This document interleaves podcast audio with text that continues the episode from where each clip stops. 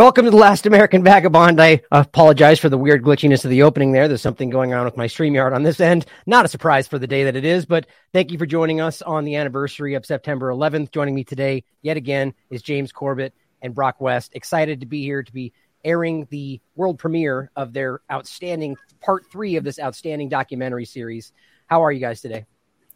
Very good. Very exhausted yeah. ready to do this. I can imagine. I can imagine. I wanted to shout out a couple things before we get started on this. I'm really excited. One that I have not watched this yet. I wanted to make sure I watched it live with you guys. You can we can jump in. We're going to make comments if you know if and when it's important to do so. And I want to make sure that I reiterate something that I didn't really make clear the second time, which is that one of the main reasons we're doing this, the watch along and and and the documentary on TLAV is to is to promote the idea of the pirate streams.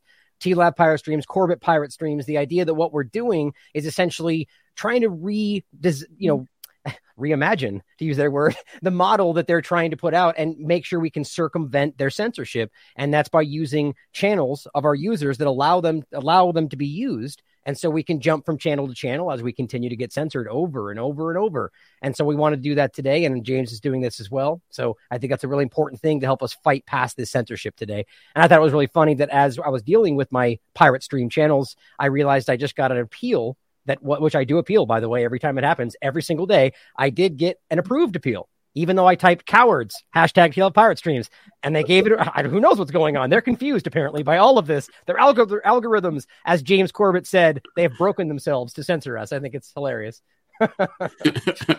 the bots must have uh, must have well you know it, you can't argue with that yeah right. maybe we are cowards you know but but it this is this is a somber day in general guys and i definitely think that this is an important discussion and an important topic that really needs to be and i think i mean there's no better day obviously than to see the third part of this come to fruition because this is an important discussion that is in my opinion, tied to literally everything we're talking about. I know that seems a little yeah. abstract for some people, but mm. the biosecurity state is part Hopefully, that state, won't right? be abstract. By the time you get to the end of this documentary, you'll start to see how this all ties into exactly what we're dealing with today. This is not some dusty ancient history. This is an essential part of the fabric of the reality of what we're living through right now.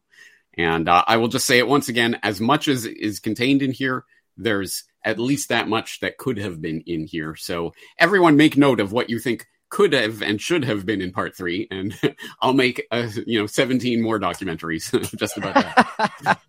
I'm looking forward to each one.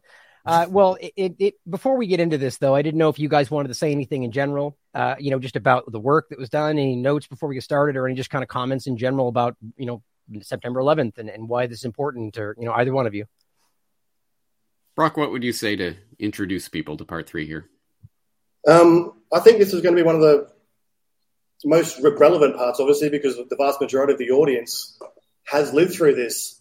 Um, myself, I'm in my late 30s now, so part one and part two were a little bit just before my time, obviously, in terms of understanding and getting to grips with how the world really works and what's going on. Um, but part three, uh, you know, we, we left off on the uh, end of part two at the doorstep of, of, of September 11, 2001. And now we're going from then to now. We've all lived this, and I'm very, very excited and very keen to see uh, the audience's reaction. Um, very also excited to uh, take any questions at the end as well. Any questions you guys may have about anything about the editing process or about what was left out, or you know, um, feel free to pick uh, James and myself's brain about it. Yeah, it's a good point. Um, there is, uh, we have all lived through this, and presumably people in this audience will have their own perspective on it and, and things. But I- I'm betting there's a lot of stuff in here. There's probably a lot of stuff in here that people didn't know before. There's other things that maybe they did know, but have probably forgotten because in the 24 7 news feeds that keep getting mm-hmm. churned and people just get pushed along and never have time to actually stop and oh wait that was total absolute baloney. And yet we just all kind of believed it for some reason. Um, so uh, hopefully that is part of the process of what's going on here. And yes um, on the pirate stream note yes anyone watching this on youtube go elsewhere please. Uh, you will not find this information um, being broadcast on youtube generally speaking because of course it is no no information to actually inform yourself about what's happening in the world. So yes, please seek out and find alternative platforms. The place to start would be to go to Ryan's work directly, thelastamericanvagabond.com, and then you can find the links to whatever he's doing, or corbettreport.com if you're interested in my work, and you can find the links to the various platforms where I post. YouTube is not one of those platforms. So that is the that is what we're attempting to do, reaching out into the matrix to pull people out of it. And what better way to do that than with a two hour, 18,000 word deep dive into the past 20 years of history, more relevant today than it, I think it has ever been, um, given the domestic terror ideas and memes that are being bandied about right now, and how this entire war of terror apparatus is now being wielded directly at the population. Uh, pretty relevant, I'd say. Anyway, let's echo that. Yes, get your questions in, whatever platform you're watching, leave questions, and uh, we'll do our best to answer them. Absolutely. And I, would like to make sure we show this for everyone just to know where to find this. The three different parts. I'll include this. This actually already posted on the on the page where you can see and you know and make sure you go back if you haven't and watch part one, part two. I mean, and really even just go and watch the doc, the documentaries by themselves on Corbett's page, which I'll also include because it's important that you don't just watch this last part. I mean, it's it's going to be the culminating point, but there's so much in it as Corbett pointed out that you know even myself where you watch when you first see these you it's you think you know this stuff and it's amazing even parts you didn't know or parts you forgot about and it definitely relates as you guys know in my opinion to right this moment. As he pointed out the it's directed at you but in fact we now see it's even going directed internally in your body right? This is your as Whitney mm-hmm. said your body is the new battlefield and that's where this seems to be going. So yeah. excited to watch this guys. Let's jump into let's it. let's do it. Previously on the Corbett report Meanwhile, in New York, the era of Islamic terror in the United States is about to begin. We have a rabbi shot in a Midtown hotel. There is some evidence that the FBI may have known of the plot in advance through an informant and might, might even have stopped the bombing that killed six people. We just got a report in that there's been some sort of explosion at the World Trade Center in New York City. We therefore conclude that there was a high level decision in the CIA ordering people not to share that information.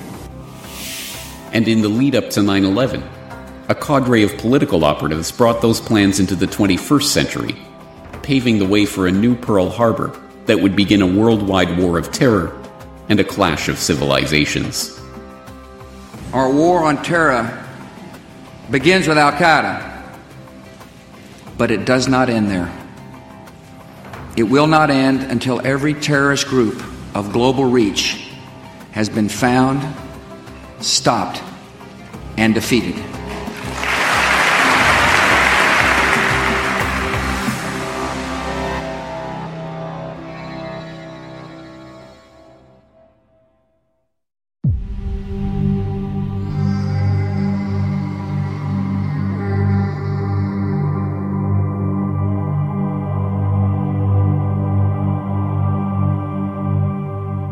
Kabul, Afghanistan, August 29, 2021.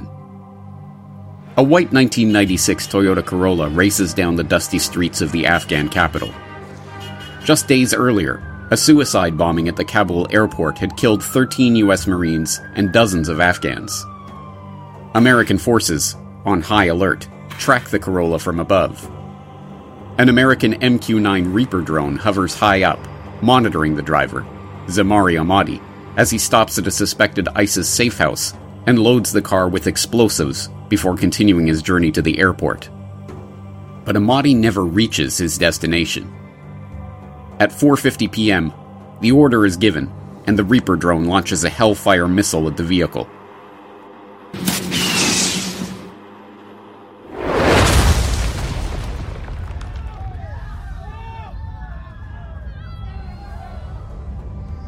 Killing the would be terrorist and destroying his explosive payload. The media, focused on the conflict in Afghanistan for the first time in years, air live coverage of the Pentagon's announcement. In the waning hours of America's two decade long military presence in Afghanistan, another terror threat has been liquidated and more innocent lives have been saved. Yesterday, uh, U.S. military forces uh, conducted an over the horizon counterterrorism uh, operation uh, against an ISIS K planner uh, and facilitator. The airstrike occurred in the Nangarhar province of Afghanistan. I can confirm, as more information has come in, that two high profile ISIS targets were killed and one was wounded. And we know of zero civilian casualties. But as the smoke cleared on the scene of the strike, some grisly truths began to emerge. Ahmadi had not been a terrorist. He was not on his way to set off a suicide bomb at the Kabul airport. The car didn't even have explosives. In reality, Ahmadi had been an aid worker for an American NGO distributing food to malnourished Afghans.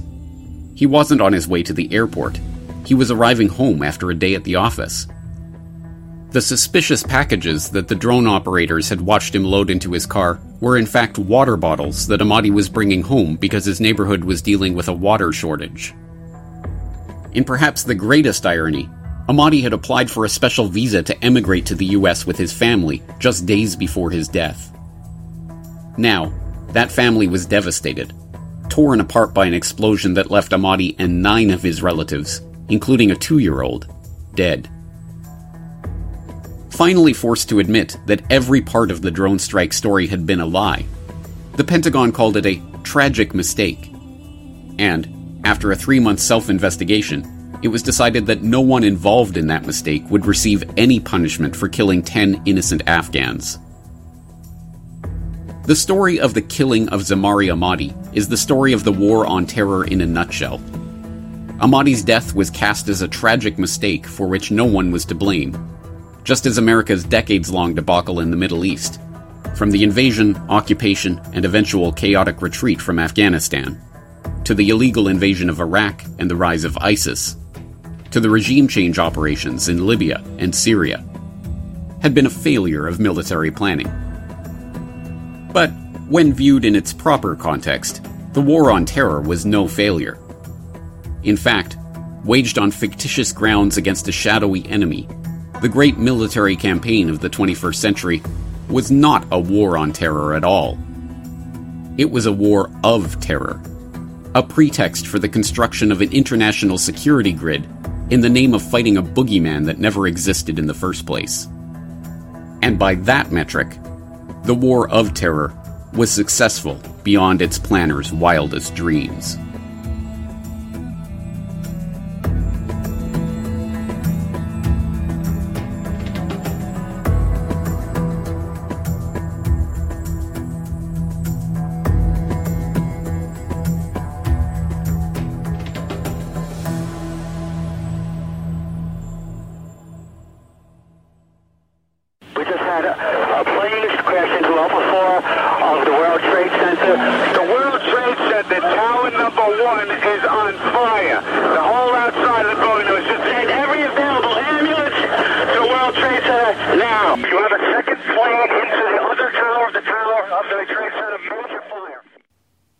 In the general public, the War on Terror was a direct consequence of 9 11.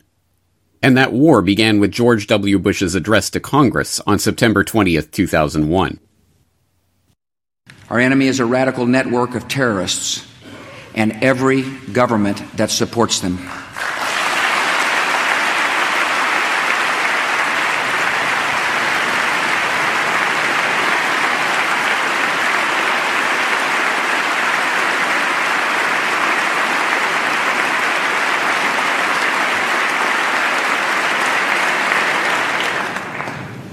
Our war on terror begins with Al Qaeda, but it does not end there.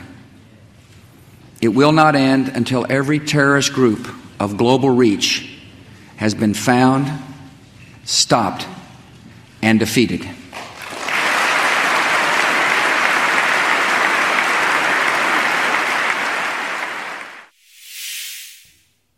Some even believe that the war ended with Barack Obama's declaration of May 23, 2013.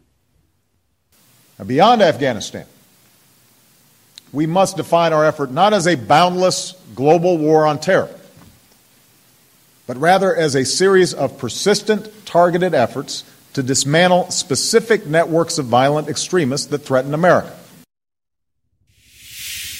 But as convenient as these statements are for creating bookends for the story of the War on Terror, they do not tell the real story of that war. In fact, the origins of the global war on terror go back much further than the general public has been led to believe. In 1962, the U.S. Joint Chiefs of Staff, led by General Lyman Lemnitzer, issued a startling proposal to President John F. Kennedy on how to get the public on board with military intervention in Cuba to remove Fidel Castro from power. Called Operation Northwoods, the plan suggested a number of staged provocations, secretly committed by the U.S. itself, but blamed on Castro, including blowing up a U.S. ship in Guantanamo Bay and blaming the incident on the Cuban government, staging terror attacks in the United States to be blamed on Cuban terrorists, and even painting up a remote controlled plane to resemble a passenger jet and destroying it over Cuba. The incredible plan, rejected by Kennedy, who subsequently refused to renew Lemnitzer's term as chairman of the Joint Chiefs of Staff, was classified and not revealed to the public until 2001, just months before 9 11. The idea was to create a pretext to show that the, uh, there, there was an attack by uh, Cuba on the United States, and the idea was to have uh, U.S. Personnel uh, from the CIA and other places secretly create terrorism in the United States. The documents actually said people would be shot on American streets, bombs would be blown up. Um, and again, all this, the evidence would be uh, laid to point the finger at Castro. Um, one other idea was they were going to, uh, uh, they had a very complex plan where they were going to take an aircraft and load it with CIA people look, look like college students, fly it over to have it take off from an airport in Miami with a lot of publicity and then um, it would quickly, after it got into the air, land at a secret uh, CIA base. At that same time, an identical plane would take off from that CIA base, except this plane would be empty. And uh, it would be remotely piloted from the ground. Uh, it was a drone plane that would be very similar to the passenger plane that had just taken off. And once the uh, plane was over Cuba, there was uh, going to be a tape recorder that would have played a a distress call into a microphone saying help were being shot at, and a few minutes later, once the plane was over the uh, Caribbean Sea after it passed over Cuba, it would have uh, somebody would have pressed a button on the ground, blowing up the plane, and uh, they would have blamed Cuba for killing a plane load of American college students. But even after its rejection, the Northwoods idea of using spectacular terror attacks as the justification for a wide scale war continued to be employed by military planners. In November 1998, Philip Zelikow, who would go on to chair the 9 11 Commission, co wrote an article in Foreign Affairs, the Council on Foreign Relations publication, with Ashton Carter, the future Secretary of Defense under President Obama, and John Deutch, the former director of the CIA. Titled Catastrophic Terrorism Tackling the New Danger, the article warns of a potential transforming event such as an attack on the World Trade Center. Like Pearl Harbor, the event would divide our past and future into a before and after. The United States might respond with draconian measures scaling back civil liberties, allowing wider surveillance of citizens, detention of suspects, and use of deadly force. More violence could follow, either future terrorist attacks or U.S. counterattacks. Belatedly, Americans would judge their leaders negligent for not addressing terrorism more urgently.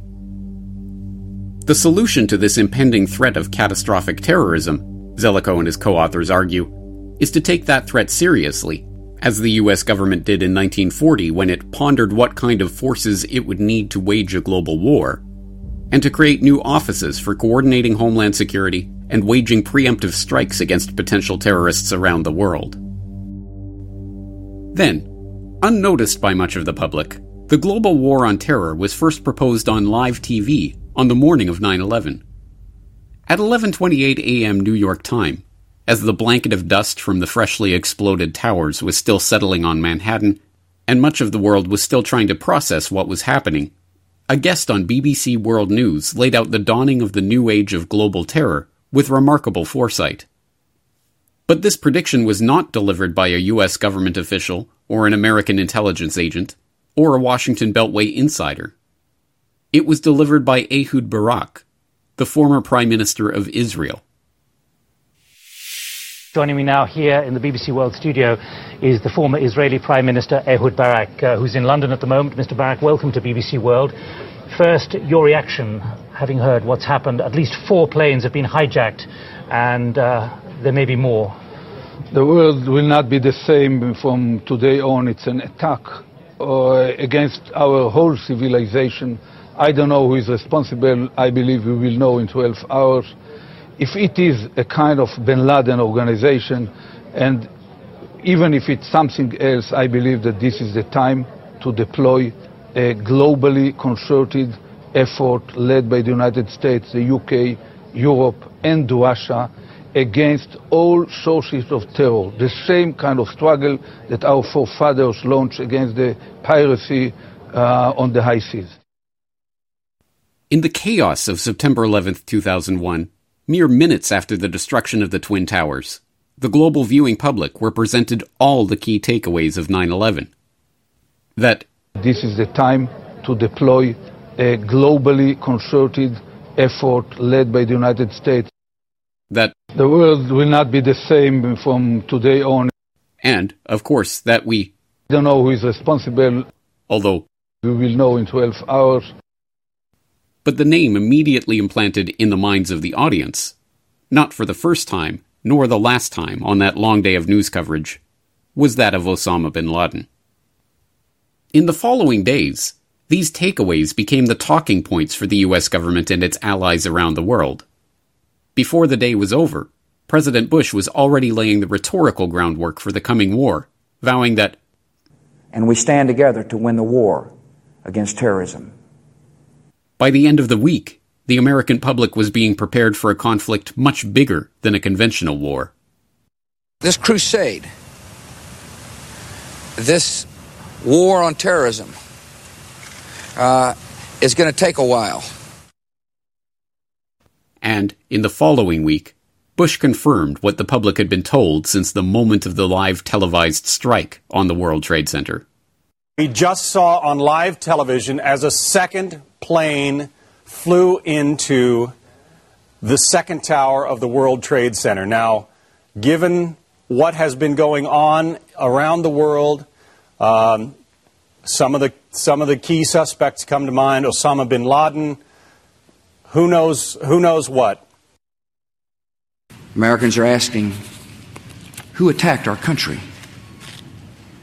The evidence we have gathered all points to a collection of loosely affiliated terrorist organizations known as Al Qaeda. By the end of the month, the public had heard so many authoritative pronouncements about the evidence pointing to bin Laden's responsibility for the 9 11 attacks that few noticed when the US government declined to release a promised white paper outlining that evidence. A decision prompted by a lack of solid information about the plot, according to government sources cited by veteran journalist Seymour Hersh.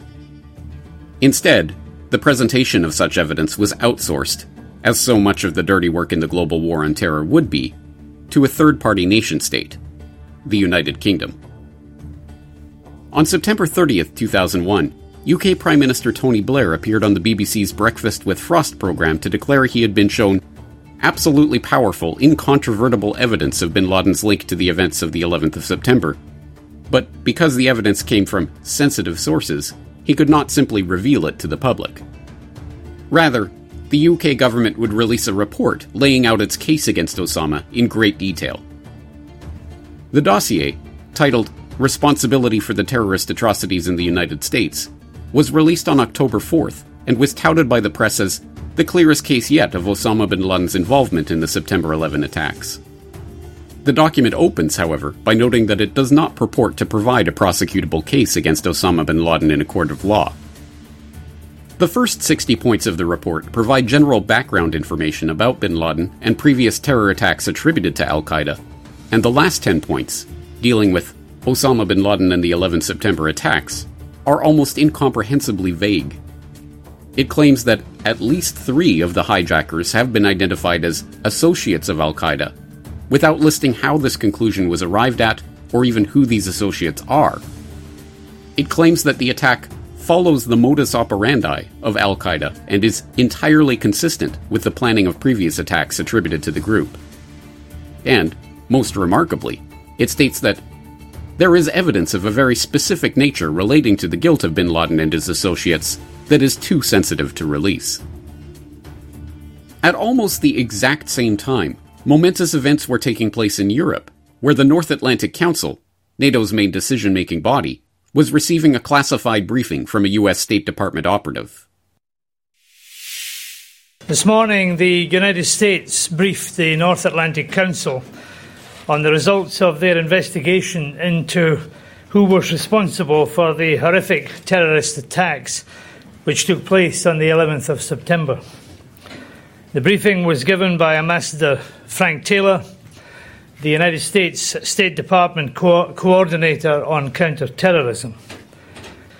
The briefing addressed the events of 11th September themselves, the results of the investigation so far, what is known about Osama bin Laden and the Al Qaeda organization and their involvement in the attacks and in previous terrorist activity, and the links between Al Qaeda and the Taliban regime in Afghanistan. The facts are clear and compelling. The information presented points conclusively to an Al Qaeda role in the 11th of September attacks. This was no ordinary briefing. The result of that briefing was that for the first time in its history, NATO invoked Article 5 of its charter, the self defense clause that compels the organization to assist any member nation that is attacked by an outside force.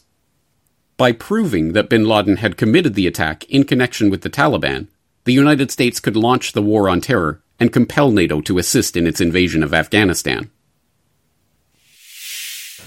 On the basis of this briefing, it has now been determined that the attack against the United States of America on the 11th of September was directed from abroad and shall therefore be regarded as an action covered by Article 5 of the Washington Treaty, which states that an armed attack on one or more of the Allies in Europe or North America shall be considered as an attack against them all. I want to reiterate yet again today that the United States of America can rely on the full support of its 18 NATO allies in the campaign against international terrorism. Given the stakes involved, questions long swirled around this mysterious classified briefing. What had Ambassador Frank Taylor told the North Atlantic Council that was so compelling? What information persuaded the world's largest and most powerful military alliance to launch an invasion of another nation? The public, it seemed, would never know. Today's was a classified briefing, so I cannot give you all the details. Briefings are also being given directly by the United States to allies in the capitals. But then, in 2009, IntelWire.com quietly posted a document outline under the title Secret Post 9 11 Briefing to World Leaders. The document is a U.S. State Department cable addressed to the American embassies in the NATO countries and American allies around the world under the subject line September 11 Working Together to Fight the Plague of Global Terrorism and the Case Against Al Qaeda. The cable is dated October 1, 2001, the day before Ambassador Taylor's meeting with the North Atlantic Council, and instructs its recipients to brief their host country's government on the information linking the Al Qaeda terrorist network, Osama bin Laden, and the Taliban regime to the September 11 terrorist attacks on the World Trade Center and Pentagon and the crash of United Airlines Flight 93. The document went largely unnoticed until 2018, when Professor Niels Harrit wrote an article, The Mysterious Frank Taylor Report, the 9 11 document that launched US NATO's war on terrorism in the Middle East, connecting the dots between this document and the briefing that Ambassador Taylor gave to the North Atlantic Council. This is, in my mind, with no doubt, simply the legal basis for 18 years of perpetual war in the Middle East. This is the basis for, for NATO's activation of Article 5. And uh, and so, what is in the document? What is the evidence? What is the evidence which Lord Robertson calls clear and compelling? None. There's absolutely no evidence in that paper. Much like the UK government dossier, the State Department cable contains no actual evidence of a link between bin Laden and the 9 11 attacks. In fact, the cable is virtually identical to the UK report. After spending a full 15 pages talking in generalities about terror, about the US government's officially sanctioned history of Al Qaeda, and of previous attacks attributed to Al Qaeda and Osama bin Laden, the document finally arrives at Part 3, purporting to demonstrate Al Qaeda's involvement in the attacks. But Part 3 begins by admitting that the investigation into the attacks is still in the early stage and that there are still gaps in our knowledge. It then goes on to detail circumstantial evidence, including the observation that bin Laden and his associates seemed to be anticipating what we could only identify as an important event or activity. Finally, the document talks about how the incident is tactically similar to earlier attacks because it involved planning and a desire to inflict mass casualties. And with that complete lack of evidence, the war on terror was launched and the invasion of Afghanistan began.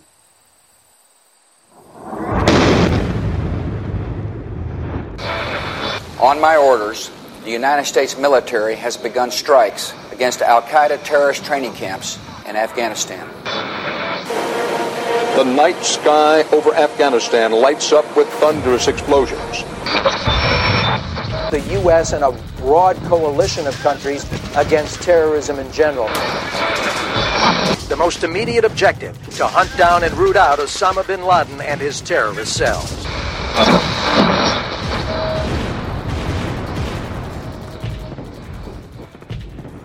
And so, in October 2001, the bombs began dropping on Afghanistan. The War of Terror had officially begun, and the public was told that one of the key objectives of that war was to kill or capture Osama bin Laden. Mr. You want bin Laden dead? I want him held. I want. I want justice. And uh, uh, there's an old poster out west, as I recall, that said "Wanted, dead or alive." But as we have seen, one of the defining hallmarks of Al Qaeda throughout its reign of terror was its agents' uncanny ability to cross borders illegally, evade capture repeatedly, and generally slip through intelligence agency dragnets unimpeded. This remarkable string of good luck included the blind Sheikh Omar Abdel Rahman, who entered the US with CIA support and lived there unmolested even after his green card was revoked. World Trade Center bomber Ramzi Youssef, who entered the US without the proper paperwork, working and living with a suspected terror ring that was under FBI surveillance and fleeing the country before he was even a person of interest in the WTC investigation. Khalid al Mihdhar and Nawaf al Hazmi, whose entry to the US from an Al Qaeda summit in Malaysia was known about and actively covered up by the CIA, and who lived openly in the United States under their real names for over a year, repeatedly calling the Al Qaeda communications hub in Yemen that was being monitored by the NSA. And, most infamously, Al Qaeda triple agent Ali Mohammed, whose career as an Egyptian army officer, a failed CIA asset, a trusted aide to Al Qaeda second in command Ayman al Zawahiri, a U.S. Special Forces training officer, a volunteer fighter in Afghanistan, an FBI deep cover asset, Osama bin Laden's personal bodyguard, and the trainer of many of Al Qaeda's terrorists throughout the 1990s, is so improbable that it is generally ignored in most histories of Al Qaeda. As incredible as all of those stories are, however, they pale in comparison to the story that was about to unfold the disappearance of Osama bin Laden, ostensibly the most wanted man on the planet, from under the noses of the American military and intelligence services. Osama bin Laden's remarkable post 9 11 disappearance actually began on 9 11 itself, when his whereabouts were not a mystery to America or its allies in the region. In fact, his location and activities on the night before 9 11 were well known to the US, although that information would not be revealed to the public until after his escape.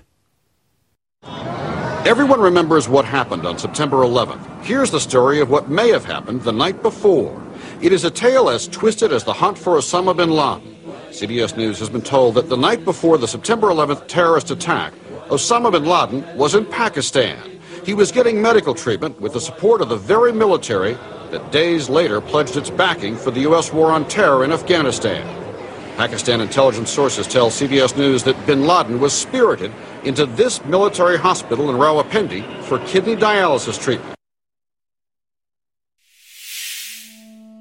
Despite knowing bin Laden's precise location and activities right up to the moment of 9 11, however, and despite the fact that the Al Qaeda leader was already a wanted fugitive subject to international arrest warrants and under indictment by a U.S. federal court, bin Laden continued to move around internationally with the full knowledge and complicity of state intelligence services.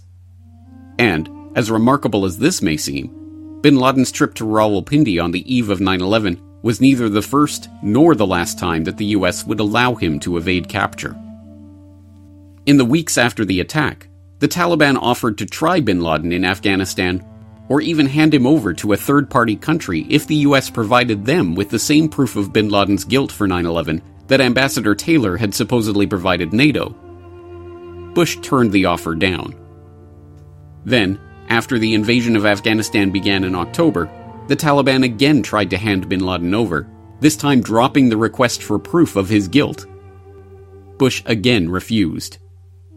The war of terror, it turned out, was not about getting Osama. In fact, if bin Laden had been captured or killed, it would have derailed the carefully laid plans for the Bush administration's aggressive new foreign policy. But, having been sold on the simplified version of the war on terror, the one that held the objective of that war was to kill or capture Osama bin Laden and to liquidate the Al Qaeda network. The public believed that the fighting would be short and decisive, like the First Gulf War. After all, how hard would it be for the army of the world's unrivaled military superpower, employing the tools of the most high tech intelligence community in history, to capture a lone fighter on dialysis in the caves of Tora Bora? Bush administration officials were quick to temper the public's expectations on this point.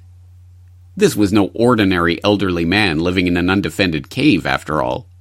This was a comic book supervillain, an evil millionaire mastermind directing a terrorist army from his elaborate cave fortress.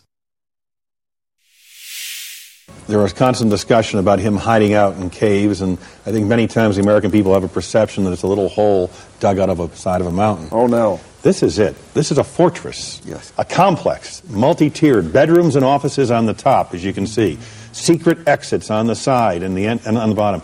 Cut deep to avoid thermal detection, a ventilation system to allow people to breathe and to carry on. The entrance is large enough to drive trucks and even tanks, even computer systems and telephone systems. It's a very sophisticated operation. Oh, you bet. This is serious business. And, and there's not one of those, there are many of those. This was a lie, of course. There were no high tech cave fortresses, no multi tiered bedrooms and offices on the top, no secret exits on the side, no ventilation systems or computer systems. It was a fabrication, a literal artist's rendering with as much reality as that of a comic book or a cartoon. But, as an unfolding drama for the public following the war on their television sets half a world away, this story had enough twists and turns to keep any audience engaged. The first phase of the war went as predicted. By November, America's relentless bombing had already routed the Taliban, driving them from Kabul toward Kunduz in the north. There, the trapped fighters, including not only Taliban but Al Qaeda members, as well as Pakistani army officers, intelligence advisors, and volunteers, were saved from certain defeat by a miracle the arrival of a squadron of Pakistani aircraft that flew in and airlifted them back to Pakistan. It was later confirmed that the operation, dubbed the Airlift of Evil, was signed off on by the Bush administration, who had cut a secret deal with Pakistani President Musharraf to let the fighters escape, and who ordered the United States Central Command to set up a special air corridor to help ensure the safety of the Pakistani rescue flights. But what about Osama bin Laden? As it turns out, his whereabouts were no great mystery to American forces, and, once again, he was allowed to escape. On the eve of the invasion of Afghanistan in October, The Guardian reported that, Osama bin Laden was in Kabul last week, and US and British intelligence agencies have a pretty good idea where he is now, suggesting that Western intelligence has a much clearer picture of bin Laden's recent movements than has been admitted. The report went on to note that bin Laden's capture or death would reduce the pressure for wider military action against Afghanistan.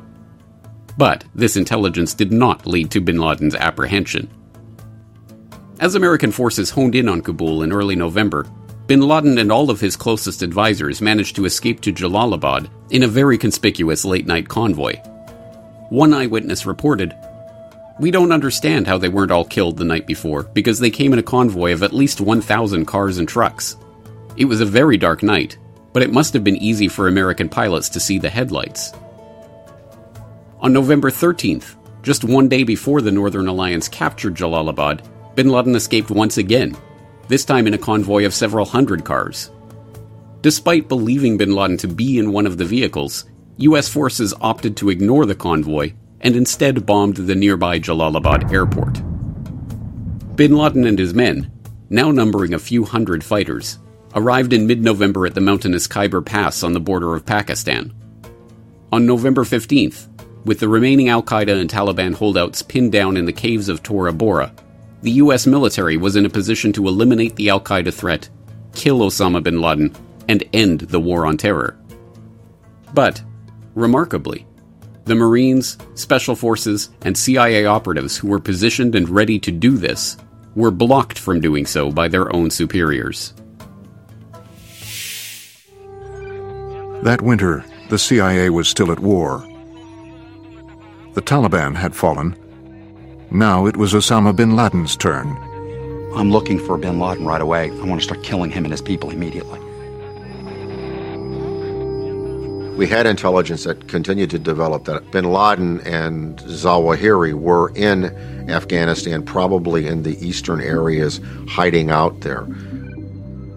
The CIA tried to put together a team to chase bin Laden. It wasn't easy. I asked uh, Army Special Forces if they'll send people in. They say, no, we're not going down there. It's not stable. You don't have a reliable ally. The conditions for Al Qaeda's retreat were quite favorable, and the United States did not do the one thing that the Pentagon had within its power to do, which was to move regular U.S. troops into a blocking position behind these mountains. The story exhaustively documented by CIA operatives, special forces operators, journalists, and even a U.S. Senate report, is clear and unambiguous. As the U.S. Senate report notes, by early December 2001, bin Laden's world had shrunk to a complex of caves and tunnels carved into a mountainous section of eastern Afghanistan known as Tora Bora. Both the CIA and Delta Force the U.S. Army's Elite Special Operations Unit, had tracked bin Laden from Jalalabad to Tora Bora. They had real time eavesdropping capabilities on Al Qaeda almost from their arrival, allowing them to track movements and gauge the effectiveness of the bombing, and were able to pick up radio communications featuring bin Laden directly issuing commands to his troops. They had him surrounded on three sides, and the relentless airstrikes, including the use of a 15,000 pound daisy cutter not used since Vietnam, were decimating what was left of bin Laden's forces. All that was needed was to secure the mountain pass leading out of Tora Bora and into Pakistan. Gary Berntsen, the head of the CIA's paramilitary operation against the Taliban and Al Qaeda, knew that the Afghan militias that the US had cobbled together were not up to the job of securing the pass. From mid November to mid December, he repeatedly begged his superiors for one battalion of US Army Rangers, just 800 troops, to help stop bin Laden from slipping away. As the US Senate later noted, fulfilling Berntsen's request would have been a manageable task. In late November, about the time US intelligence placed bin Laden squarely at Tora Bora, more than 1,000 members of the 15th and 26th Marine Expeditionary Units, among the military's most mobile arms, established a base southwest of Kandahar, only a few hours' flight away.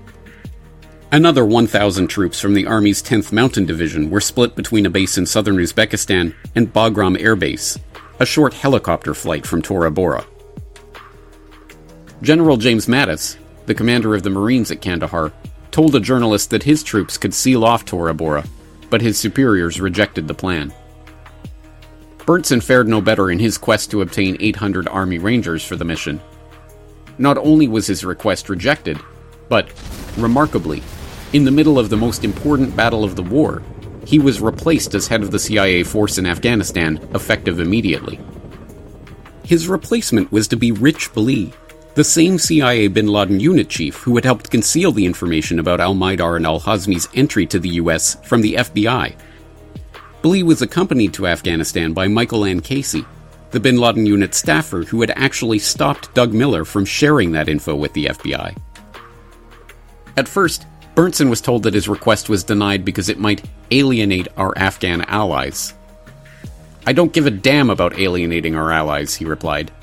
I only care about eliminating Al Qaeda and delivering bin Laden's head in a box. Later, though, a different story emerged. As it turns out, at the exact same time that bin Laden was holed up in Tora Bora, U.S. Defense Secretary Donald Rumsfeld ordered General Tommy Franks, who was leading the Afghan invasion, to redirect planning resources from Afghanistan to the Pentagon's next target in the War of Terror Iraq. As even the official story of the War on Terror acknowledges, bin Laden and his top aides, seizing their opportunity, simply walked out of Tora Bora and into Pakistan.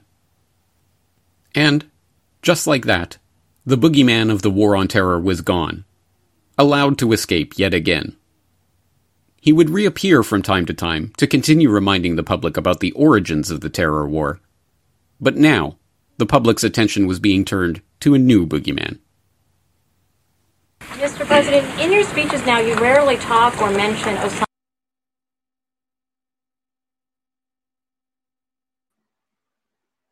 We're going to take a little pause here and address a couple of the important points. Uh, I just, just since we stopped, I just want to say this is really outstanding so far, and I really like the tone. Uh, that I mean, as you know, your work is always showing the reality, but it's it's taking a tone which we should be taking today, which it's this is clear. You know what I mean? Like the evidence is leading in a very obvious direction. It's not. It's unequivocal. You know. So just go ahead if you guys have some points you want to make. I think this is great so far. Yeah, I I must admit I did. Uh cop that idea or that phrase or that terminology from Lord Robertson, uh, the NATO uh, uh, commander there, who um, said at the time, the evidence is clear and compelling. And that phrase just sticks like a cry in my side because, clear and compelling. And then when you actually see the evidence they were looking at, literally nothing. Truly, literally nothing. Well, this is, this looks like the type of terror attacks that we know Al Qaeda has done in the past. Asterisk C part two if you want more information about that. But yeah, oh, therefore, this was Al Qaeda. I mean, it's just, it's transparent nonsense. And that's precisely why that briefing was classified and the mm-hmm. details were never um, given to the public openly. They were l- leaked through intelwire.com in 2009 and we finally found out oh yeah it was nothing but at the time i bet you yeah, 99.9% of the public on the planet, including myself. Well, you know, sounds compelling, clear and compelling. So yeah, th- thank you for picking up on that. That's mm-hmm. that's a phrase that definitely stuck it was stuck in my head as I was writing this, and I wanted to throw it back in their face because actually the evidence is clear and compelling that this is a total transparent sham. Right. I just since you made, said that point, I'm the first thing that pops into my mind, and I've got a few things that I we you know talk about now relate to the end, but the Bethlehem doctrine, right? The same thing that the Israeli government uses, that the UK, even though it's kind of supposed to be secret in the US, but they're the three primary that use this idea. For those that don't know, essentially means that if we believe that there's some kind of a threat, whether we can prove it or not, just the indication that it's something they may have done before, exactly like that, they can preemptive self defense attack. So, do you think that that was already playing a role right there? Just your oh, opinion? Absolutely. I mean, it, there was there was only the the most transparent fig leaf of an attempt to make any sort of cover for this. It was really just the legal excuse for doing what they were going to do anyway. And again, anyone who was involved in this process probably understood that. But the for the general public, they're just being told what to think by the talking heads. I mean, who who in the general public even followed? Oh, the you know the North Atlantic Council is meeting today. I wonder what they discussed. I mean, it's not like anyone in the general public even knows about that type type of level of detail, let alone the details of the classified briefings that we're not allowed to know about. But yeah, absolutely, they have just general doctrine of okay, we need this sort of carte blanche. So what can we do? Oh, we'll just hold some meeting, say it's classified, and say that justifies everything. And that's the point I'll add to that too, just to clarify. I'm not suggesting like that they will literally make up even that flimsy excuse to then argue that they, you know, that's the crazy part about it. There's nothing sacred apparently. And the whole NATO tie in with Article 5 and it just kind of begins like the world army for the budding world government. I mean, it, which never really went away. It's just all based on literally nothing. It's mind blowing. But uh, you guys had some questions you wanted to address or you wanted to, to address a couple things? Yeah, just one point, and this relates perfectly to the to Robinson's clear and compelling evidence. James, the, the Rumsfeld cave fortress image. now, during the, that was uh, that's a live broadcast. Meet the press, I believe it was of Tim Tim Russert, and um, that is the that is the image that the the administration was running with. That there is this gigantic, ventilated, air conditioned, five star Michelin star restaurant in there that, that Bin Laden was supposedly um, holding out in Tora Bora. James, if I remember correctly, you actually source where that where that image came from? Was it in London somewhere, UK based? I recall. Uh, yes, it was from a newspaper. I don't remember which one. I, I, I don't remember if it said on screen on that Meet the Press, mm. but at any rate, I believe it was the Times, but I'm not exactly sure. Anyway, it was a London or a UK paper. Yeah, so I mean that's and that's what they were running with, you know, like just, yeah. just another example. I, yeah. Now, to be clear, you created that comic book. Yes, I was going to say I, love that by the uh, way. concoction. But yes, they created the actual image that they showed on Meet the Press there, which has always, uh, you know, there are there are the little different things that stick out in people's minds as the, as something that they just always knew was just nonsense. Uh, the passport being magically discovered in the dust of you know ground zero and that kind of stuff, but for me, this is one of those things. Like from, I've never been able to look at that clip and not just think that is just how, how could they even try to pass that off as being real? I really did like the comic book part of it, though. You know, because it, it's it's just kind of puts it in the right framing. I think it's exact. I mean, but that's the crazy part about this that all these are showing is that these are.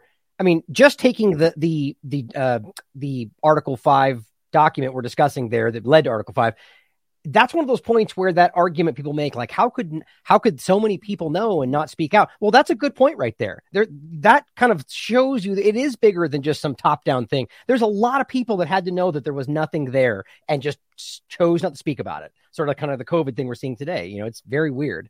If i recall correctly I'm sorry sorry james. No, um, if, I, if I recall correctly they were dangling article 5 at the beginning of the uh, russian ukraine war as well if i remember correctly. Oh absolutely yeah, that's always the specter there and and that's precisely i mean that's that's a heart the heart of the issue in some sense. The more that you have these peripheral eastern european states that are now part of nato the more likely it is that some sort of action will be interpreted as some sort of attack on them. It was also dangled even during the syria conflict. I talked about it at the time with um, turkey of course NATO member Turkey right there on the doorstep. And and there was there was some uh, staged attacks that were that Turkey was trying to say hey looks like the Syrian those Kurdish terrorists are trying to get us and they're in Syria so NATO boots on the ground in Syria. And that that was dangled there for a long time and still at a moment's notice it could be. The next false flag event could be right around the corner anywhere in any NATO country that they could then blame on whoever they want at any time give a classified briefing behind closed doors that you'll never know about. Well, we were convinced, so now we're at war. Right. And that's it. And as a Canadian, so this is my perspective on it. As a Canadian, uh, this is this is my entree into this because you know obviously a lot of this centering around the United States and the attack in New York and Washington and blah blah blah. But as a Canadian, suddenly Canada's involved in marching off to war in Afghanistan. We've got troops on the ground why what did what what's happening here? Why are we what's going on here? Oh it's because of this clear and compelling evidence. Australia as well. Yeah. now just quick question you guys might know. Do, would they even need to initiate article 5 again? As far as i understand it that never really went away right? I mean that's still happening the war on terror so they, what they arguably wouldn't even need to initiate another justification would they? Now my yeah i'll i'll have to i'll have to do the deep dive on this and maybe i can follow up on this. But i would say i i believe the invocation of article 5 was specifically about osama bin laden being t- protected by the taliban in afghanistan. So i believe it was specifically for the afghanistan operation in that particular occasion. Hmm. the authorization for use of military force was the legislation that was passed in the US Congress in the immediate wake of 9 11 that was the carte blanche for the entire US Right. war on terror that's to this day continues to be applied and, and used in whatever way, whatever administration comes along wants to use it, they can just extend it because it really was this carte blanche. Anything that the president deems is part of this fight against this terrorist enemy that's vague, you know, not defined, they can do. So, I mean, Somalia or wherever they can say it's part of the authorization for use of military force. So the US government literally has this blank check that they can do absolutely anything in the name of this. NATO, from my understanding, I believe Article 5 invocation was specifically about Afghanistan. I'm glad you brought that up. That's a great point, and you're right. I, if I now that I'm remembering, uh, that's the discuss. That's the legislation that broad, as you just made clear, broadly says basically ISIS, Al Qaeda, or any affiliated, associated, and that becomes whatever they want it to be. That's that's that's. I'm glad we brought that up. That's it. Just shows you this pay. I mean, we need to see how this translates to today. And I think you guys mentioned the next false flag. Ukraine it doesn't necessarily have the trappings of like the way it began as like a- as a usual false flag, but there's all the same kind of things that we're seeing there. It might as No, well be but that. remember, remember, they were warning Russia is Right. going to commit a false flag. Remember, that was Right, part of the lead up to all of this. And so now uh, it, it is strange, but now that this gets seeded in the public consciousness and more people are aware of it, I don't think they can do a straightforward what they did in the past. Now they have to take into account that the public is at least aware of the concept of false flag terrorism, which I've always posited as one of the wins, as it were, of the 9 11 truth movement and things that we're doing. Um, is that we have brought this to public attention because I remember back 15 years ago when I started the Corbett Report, it was still the most common question when you tried to bring up the idea of 9 11 truth to anyone. Why would the government attack itself? It was this, like, it was unimaginable. Like, that people couldn't conceive of why this would even take place. Now, I think more and more people are at least aware of what the strategy might be involved. So I think they have to take that into account. So they'll do things like warn. I think Russia is going to stage some sort of attack. And then if the attack happens, they can say, see, we told you Mhm. Russia was going to do it. Right, right. Great point. Well, I, I only had a couple other comments that I wanted to make. Unless you guys had any other questions you want to put it, you know, add. There was another question that I saw in the GooTube chat, um, but it relates specifically to the uh, the Bin Laden compound raid and and that uh, thing, which we're going to get to obviously later on in the documentary. So we'll cover it when we get there. But cotton-headed Ninny Muggins, just know that your question will be answered. also, for cotton-headed Ninny Muggins and any other GooTube users out there, please get off GooTube and please watch this on another platform. But yes, Yes. your question will be answered. Absolutely. Yeah, and and like we said in the beginning, make sure that you hold them to the end, and we'll po- post them in the different mediums, and we'll we'll bring them over. But I just thought it was really interesting the the some of the things that like that I'm not even make uh, that I'm not even sure I was necessarily fully aware of. The things like uh, Bush twice refusing to take Bin Laden. I mean, that's crazy to think about. Like, how do you even rationalize that? And if you guys know, is there any kind of a justification for that now that it's known? Uh, yes, I, I mean it was widely reported at the time. It was essentially we we don't negotiate with terrorists, that sort of thing. And as we are right about to see, as we're just getting into right now, maybe back it up a few seconds, um, we are getting into the point where they start pivoting. It's not about Osama bin Laden, guys. Don't Right. focus on this guy. It's about terror, like Iraq, right? So that's exactly where we're heading now. Interesting. Well, I, I- the last one I had was just simply that you know what was the excuse? Same kind of point. What was the justification, if any, that they gave for removing the CIA head of Afghanistan? You know, Oh, right. Yeah. So the whole Berntsen thing. Um, what was the justification? I, I literally, I've just reread Jawbreaker recently. Um, what was he told about why he was being removed? I can't remember what the justification was. It was obviously nonsense because, quite specifically, who did they replace him with? Richard Blee. Hmm. He's the new guy coming into Kabul right here in the midst of this, you know, incredibly important operation that could be the end of the war of terror, but it certainly was not.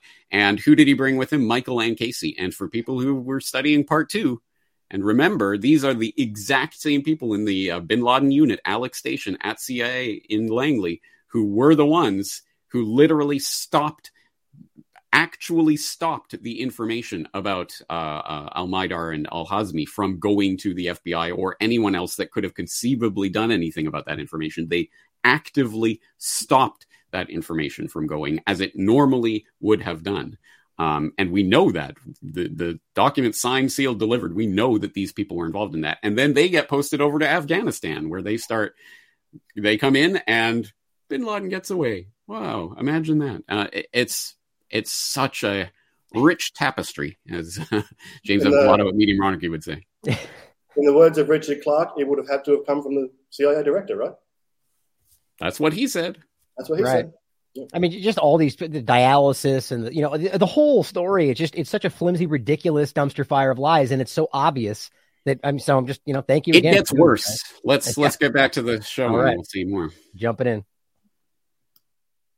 bin Laden. Why Yeah. is that? Also, can you tell the American people if you have any more information, if you know if he is dead or alive? Mhm. Final part here. Yeah. Deep in your heart, don't you truly believe that until you find out if he is dead or alive, you won't really eliminate the threat of Well, deep in my heart, I know the man's on the run if he's alive at all. And uh, I, I uh, you know, I, who knows if he's hiding in some cave or not. Uh, we hadn't heard from him in a long time. And the idea of focusing on one person uh, is um, really uh, indicates to me people don't understand the scope of the mission. Uh, terror is bigger than one person and uh, he, he's just he's he's a, he's a person who's now been marginalized. Um, his network is uh, his, his host government has been destroyed. Um, he's the ultimate parasite who found weakness, exploited it, and um, um, met his match. Uh, he is, uh, you know, as I mentioned in my speeches, I do mention the fact that this is a fellow who is willing to commit youngsters to their death and he himself tries to hide if in fact he's hiding at all. So I, I don't know where he is. Nor you know, I just don't spend that much time on him, Kelly, to be honest with you. Some have argued that confronting the threat from Iraq could detract from the war against terror. To the contrary, confronting the threat posed by Iraq is crucial to winning the war on terror. That the Bush administration would pivot so quickly from hunting Osama bin Laden to toppling Saddam Hussein was only surprising to those who did not know the neocons populating the Bush administration, or their well documented and long held desire to effect regime change in Iraq. In 1996, a group of prominent neoconservatives, including Richard Perle, Douglas Feith, and David Wormser, wrote a report for then Israeli Prime Minister Benjamin Netanyahu. Titled A Clean Break A New Strategy for Securing the Realm, the report urged Israel to shape its strategic environment by weakening, containing, and even rolling back Syria. The way to do this, the report concluded, was to focus on removing Saddam Hussein from power in Iraq, an important Israeli strategic objective in its own right, as a means of foiling Syria's regional ambitions. In 1997, 25 prominent neocons, including 10 who would go on to serve in the Bush administration, and even Jeb Bush, the future president's brother, signed a statement of principles as the founding charter of a new think tank called the Project for the New American Century. The statement called on then President Clinton to reverse the defense spending cuts that marked the post Cold War era and to increase defense spending significantly. In 1998, the group followed up with an open letter to Clinton urging him to turn your administration's attention to implementing a strategy for removing Saddam's regime from power. Surrounding himself with neocons on the campaign trail, and eventually installing those neocons in all of the key security positions in his cabinet, President George W. Bush wasted no time in making these regime change dreams a reality. As Treasury Secretary Paul O'Neill later revealed, at his first major National Security Council meeting, held just 10 days into the new administration, President Bush tasked Secretary of Defense Donald Rumsfeld and Joint Chiefs of Staff Chairman Hugh Shelton to begin preparing options for the use of U.S. ground forces in the northern and southern no fly zones in Iraq to support an insurgency to bring down the Saddam regime. The second National Security Council meeting of the Bush administration, held two days later, also discussed regime change in Iraq, with one briefing document at the meeting marked secret and bearing the title Plan for Post Saddam Iraq. From the very first instance, it was about Iraq, it was about what we can do uh, to change this regime? Now, everybody else thought that grew out of 9 11. No. But this book says it was day one of this administration. Day one, these things were laid uh, and sealed. And, infamously, on the day of 9 11 itself, the administration was already beginning plans for a retaliatory strike not just on bin Laden in Afghanistan, but on Iraq. A note taken at 2:40 p.m. on September 11, 2001, records Rumsfeld saying he wanted best info fast, judge whether good enough to hit Saddam Hussein at the same time, not only bin Laden. He made sure to order staff to go massive and sweep it all up, including things related and not. From before Bush even got into office, there was no doubt that he would attack Iraq. 9 11 and the War on Terror merely presented the neocons with the perfect opportunity to fulfill that agenda. The only problem was how to tie Iraq into the War on Terror in the minds of the public, a problem that Bush himself admitted to. It's, uh, you know, one of the hardest parts of my job is to connect Iraq to the war on terror. Of course, we're after uh, Saddam Hussein. I mean, uh, Bin Laden. He's, he's, he's, he's isolated. The job of connecting the public face of the war on terror, bin Laden and Al Qaeda, to Saddam and Iraq was made more difficult by the fact that there was no such connection. Difficult, but not impossible for a committed cadre with no qualms about using mendacity to achieve their political objectives. The most direct link between Al Qaeda and Iraq was a trip that alleged 9 11 hijacker Mohammed Atta was reported to have made to the Iraqi consulate in Prague in April 2001. After Atta's pictures were published in the media in the wake of 9 11, a Middle East informant told Czech intelligence that he had seen Atta meeting with a suspected Iraqi intelligence agent in the Czech Republic that spring. The story became even more salacious when, at the height of the anthrax scare in October 2001, anonymous Israeli intelligence sources planted a story in the German media that Atta had in fact received anthrax spores from his Iraqi contact in Prague. But the entire story was such a preposterous lie that it was quickly disowned by both the FBI and the CIA. Investigators found there was no evidence Atta left or returned to the US during that time frame, and pointed to other evidence, including Atta's cell phone records, to cast doubt on the idea that any meeting had occurred.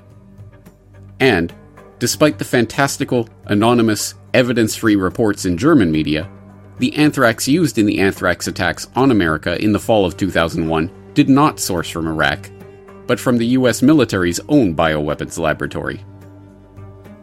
None of this stopped Vice President Dick Cheney from repeating the lie in his media appearances in the run up to the Iraq War, however.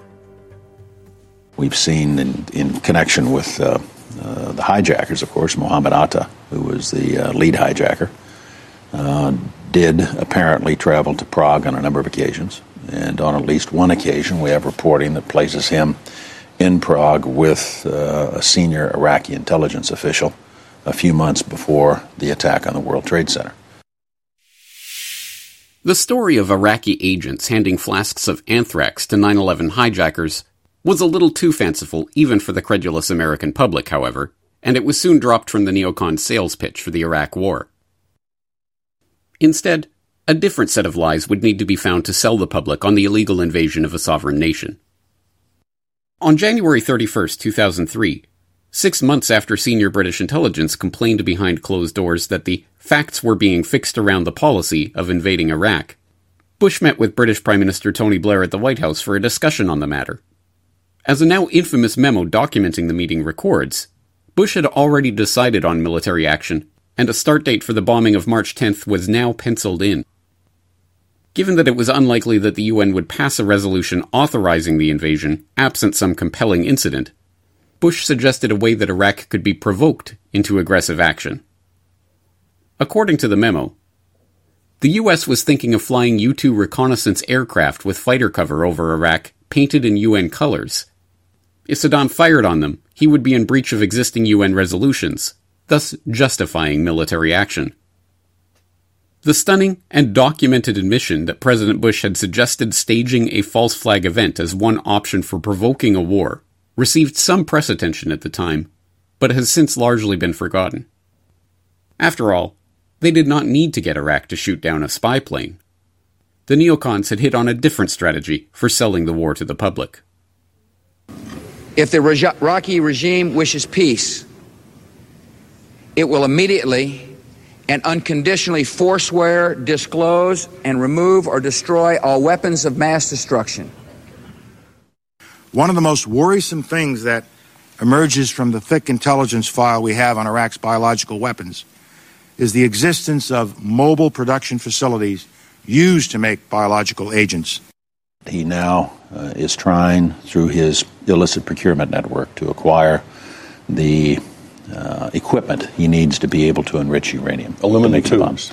Specifically, aluminum tubes. There's a story in the New York Times this morning. The problem here is that there will always be some uncertainty about uh, how quickly he can acquire a nuclear weapon. But we don't want the smoking gun to be a mushroom cloud. As these drawings, based on their description, show, we know what the fermenters look like. We know what the tanks, pumps, compressors, and other parts look like. We know how they fit together. We know how they work. And we know a great deal about the platforms on which they are mounted. And my message to Saddam Hussein is that for the sake of peace, for the sake of freedom, you must disarm like you said you would do. But my message to you all and to the country is this for the sake of our future freedoms and for the sake of world peace, if the United Nations can't act, and if Saddam Hussein won't act, the United States will lead a coalition of nations to disarm Saddam Hussein.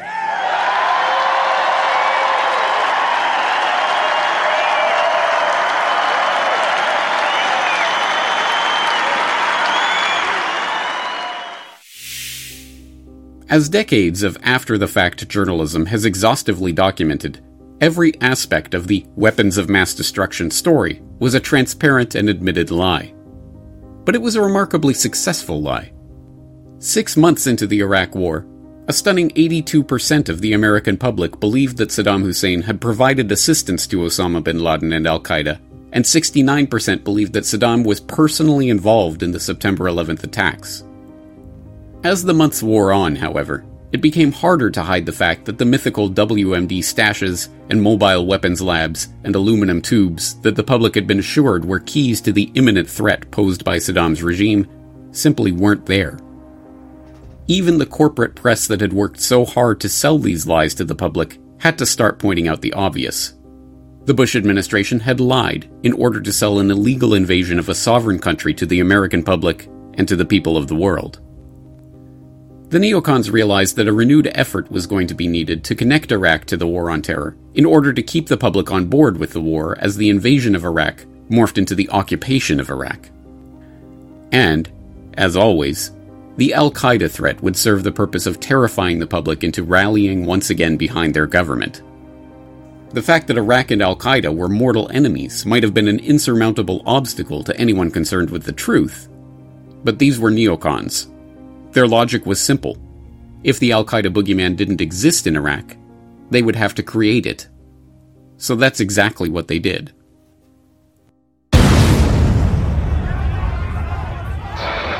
And now to Iraq, where a series of suicide bombings ripped through the country again today, killing at least 48 people.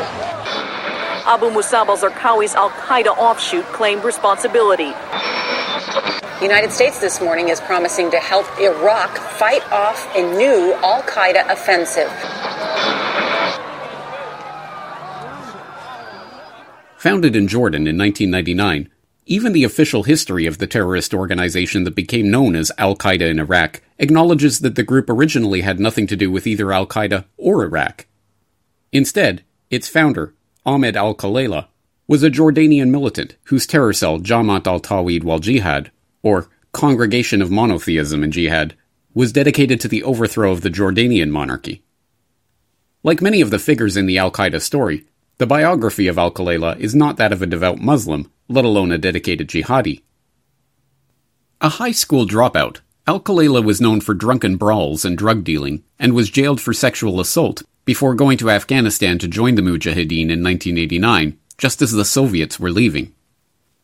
From there, the story of this soon to be feared terrorist leader tells us he returned to Jordan a few years later, founded a terror cell known as Jund al Sham that attracted the attention of the authorities, and was sent to prison in 1992, where he adopted more radical Islamic beliefs.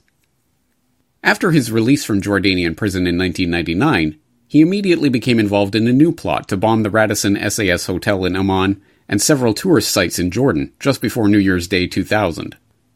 The plot was foiled, and Al Khalela fled through Pakistan to Afghanistan, where, we are told, he met with bin Laden and other Al Qaeda leaders, with whose assistance he set up a terrorist training camp for Jordanian militants in Herat. Joining the resistance to the U.S. invasion after 9 11 and adopting the nom de guerre Abu Musab al Zarqawi, he fled to Iran in January 2002.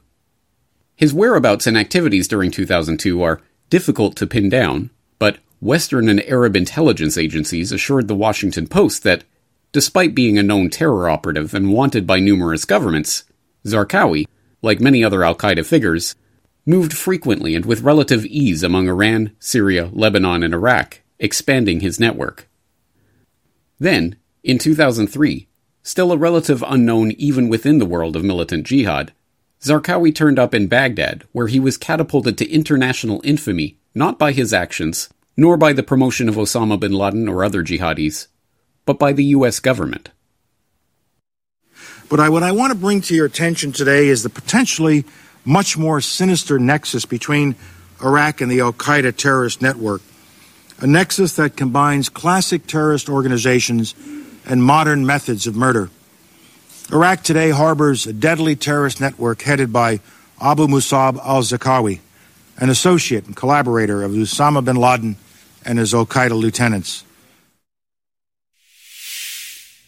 The remarks, delivered during Colin Powell's infamous speech justifying the forthcoming invasion of Iraq to the UN Security Council in February of 2003, were, like most of the specific accusations in the address, demonstrably false.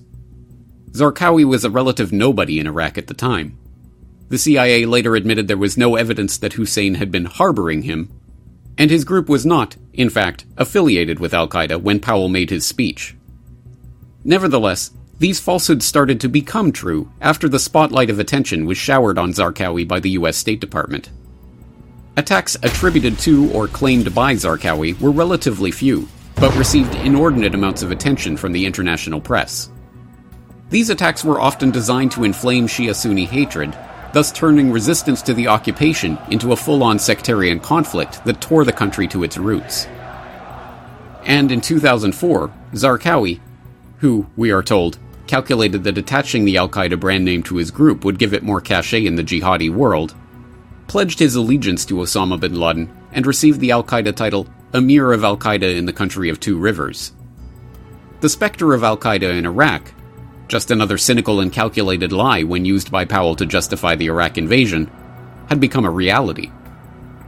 What resulted from this US government promoted character was a career so remarkable that it could only be believed in a Hollywood action movie, or a history of Al Qaeda.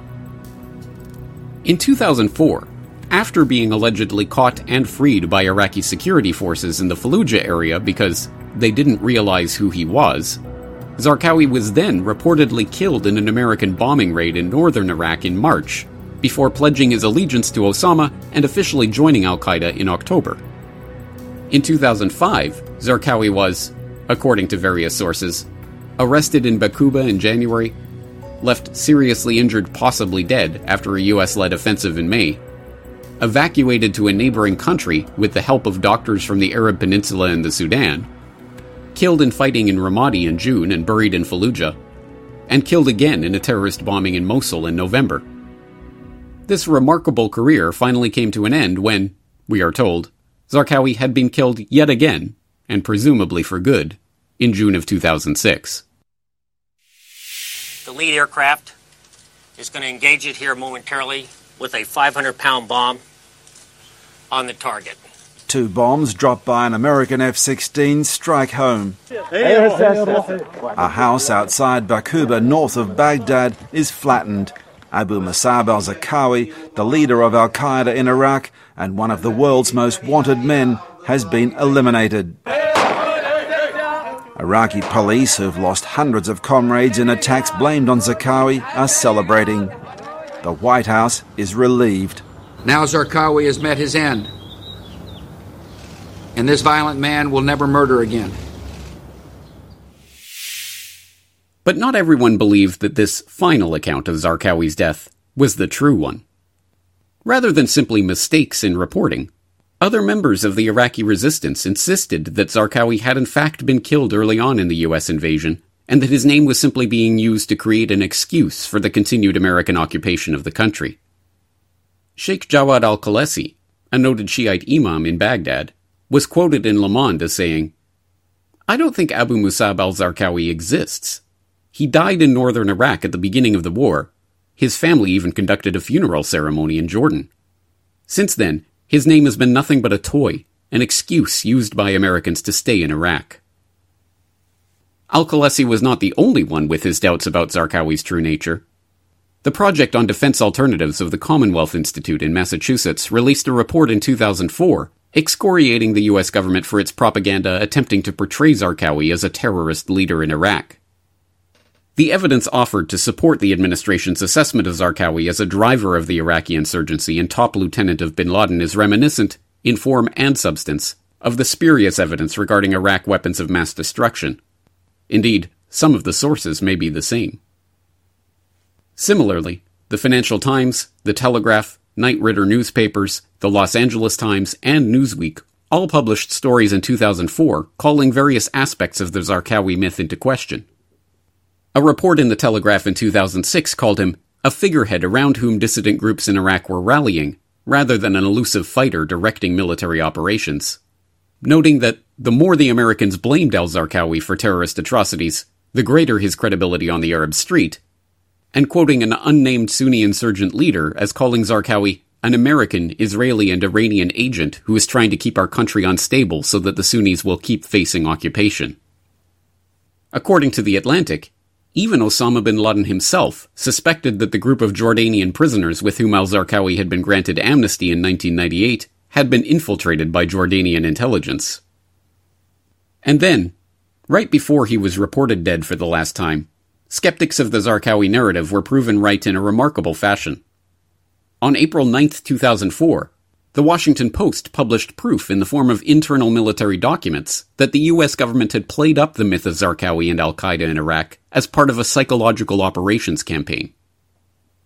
The US military is conducting a propaganda campaign to magnify the role of the leader of Al Qaeda in Iraq, according to internal military documents and officers familiar with the program.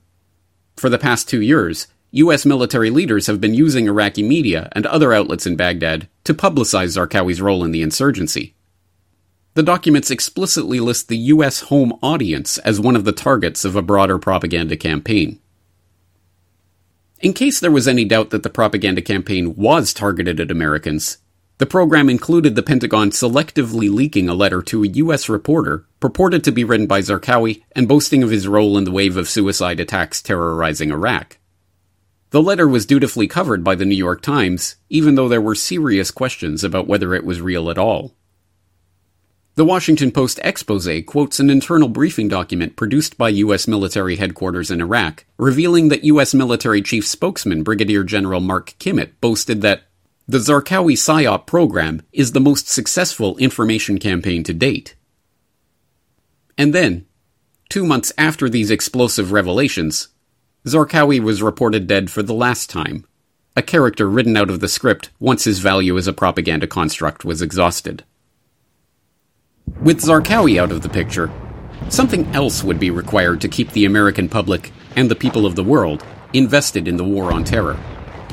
The main villain in the battle would have to return. Thankfully for the US government, Osama bin Laden was only too happy to oblige. الله أكبر الله أكبر الله أكبر فهيج الأحزان وأثار الأشجان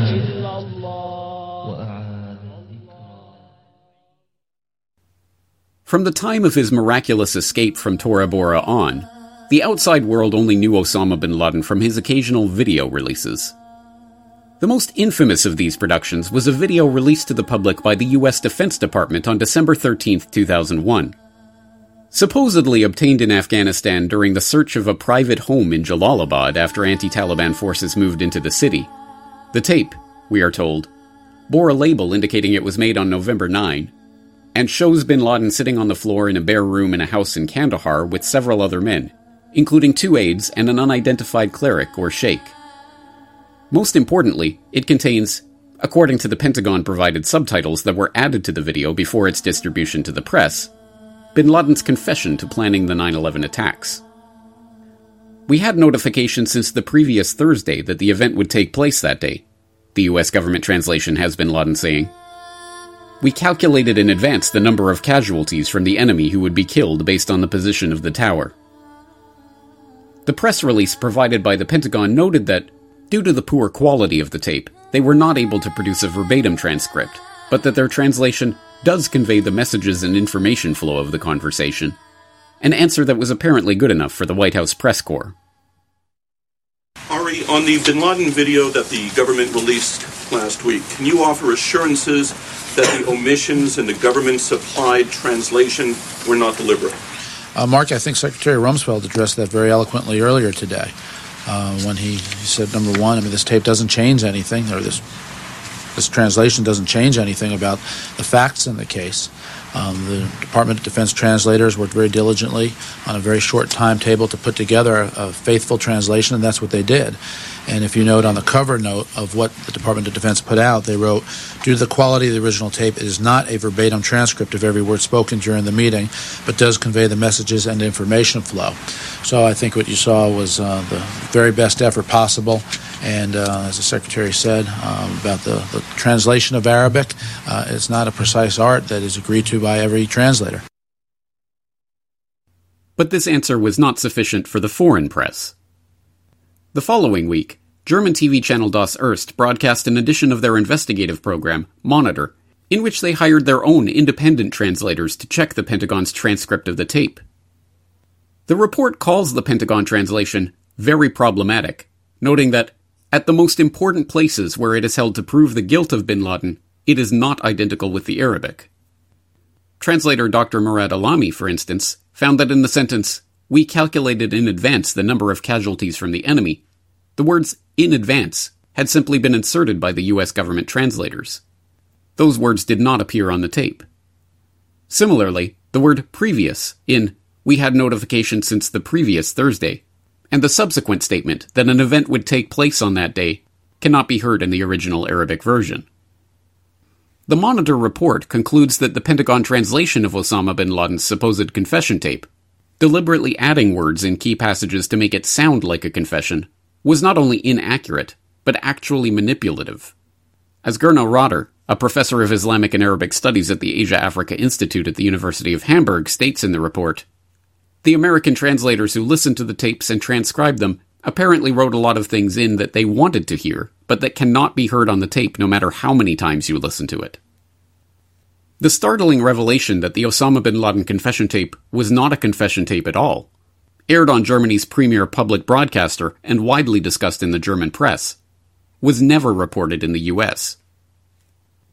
That video was followed in short order by a 30 minute video of a visibly gaunt and graying Osama bin Laden delivering what appears to be a last message to the Arab world.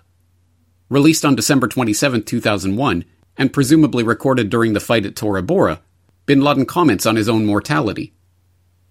God willing, America's end is near, and it doesn't depend on my continued existence. Whether Osama is killed or not, the awakening has begun. In the 30 minute video, bin Laden does not move his left arm at all and appears visibly weak. Interested at that moment in turning the public's attention away from Osama bin Laden and toward the next front in the war on terror, Iraq, the Bush administration dismissed the video as sick propaganda possibly designed to mask the fact that the Al Qaeda leader was already dead. He could have made the video and then ordered that it be released in the event of his death, the Telegraph quoted one White House aide as saying. The guy is trying to show he's untouched by the US bombing, but he looks under pressure to me. Recorded months after his reported journey to Rawalpindi for kidney dialysis, this video would not be the first or the last time that Osama bin Laden would be reported as dead or dying. Like Abu Musab al Zarqawi, bin Laden was also reported dead on several occasions in the ensuing years, including on December 26, 2001, when it was reported that Osama bin Laden had died from a serious lung complication in Tora Bora. On January 18, 2002, when Pakistani President Pervez Musharraf told CNN, I think now, frankly, he is dead for the reason he is a kidney patient. In September 2006, when French intelligence leaked a report suggesting bin Laden had died of typhoid fever in Pakistan, and in March 2009, when former U.S. Foreign Intelligence Officer Angelo Codevilla stated, All the evidence suggests Elvis Presley is more alive today than Osama bin Laden. But, also like Zarqawi, none of these reported deaths stopped the Osama bin Laden character from reappearing on the TV screens of a traumatized public to remind them of the importance of the ongoing war on terror. What followed in the ensuing years was a series of video and audio releases of questionable provenance, often reported in carefully worded turns of phrase that gave the press plausible deniability as to whether or not the recordings really were of Osama bin Laden. A message aired on Al Jazeera in February 2003, for instance, was reported by the BBC as a poor quality audio recording in which a man's voice, identified as bin Laden's, is heard calling for suicide attacks against Americans and resistance to any attack on Iraq. The recordings were often mundane. An April 2006 audio message of a speaker believed to be Osama bin Laden called on Muslims to prepare for a long war in Sudan. A January 2010 audio message warned of the dangers of climate change. Talk about climate change is not an ideological luxury, but a reality, the speaker, purportedly bin Laden, told his fellow jihadis. Other recordings appeared at opportune times for the planners of the War on Terror, catapulting the terror threat back into the public consciousness just when questions about that narrative were beginning to emerge. The 2004 U.S. presidential election contest between George Bush and John Kerry, for instance, featured an unusual October surprise. A new Osama bin Laden videotape in which the terror mastermind appears to claim responsibility for 9 11 and to warn the American public of future strikes.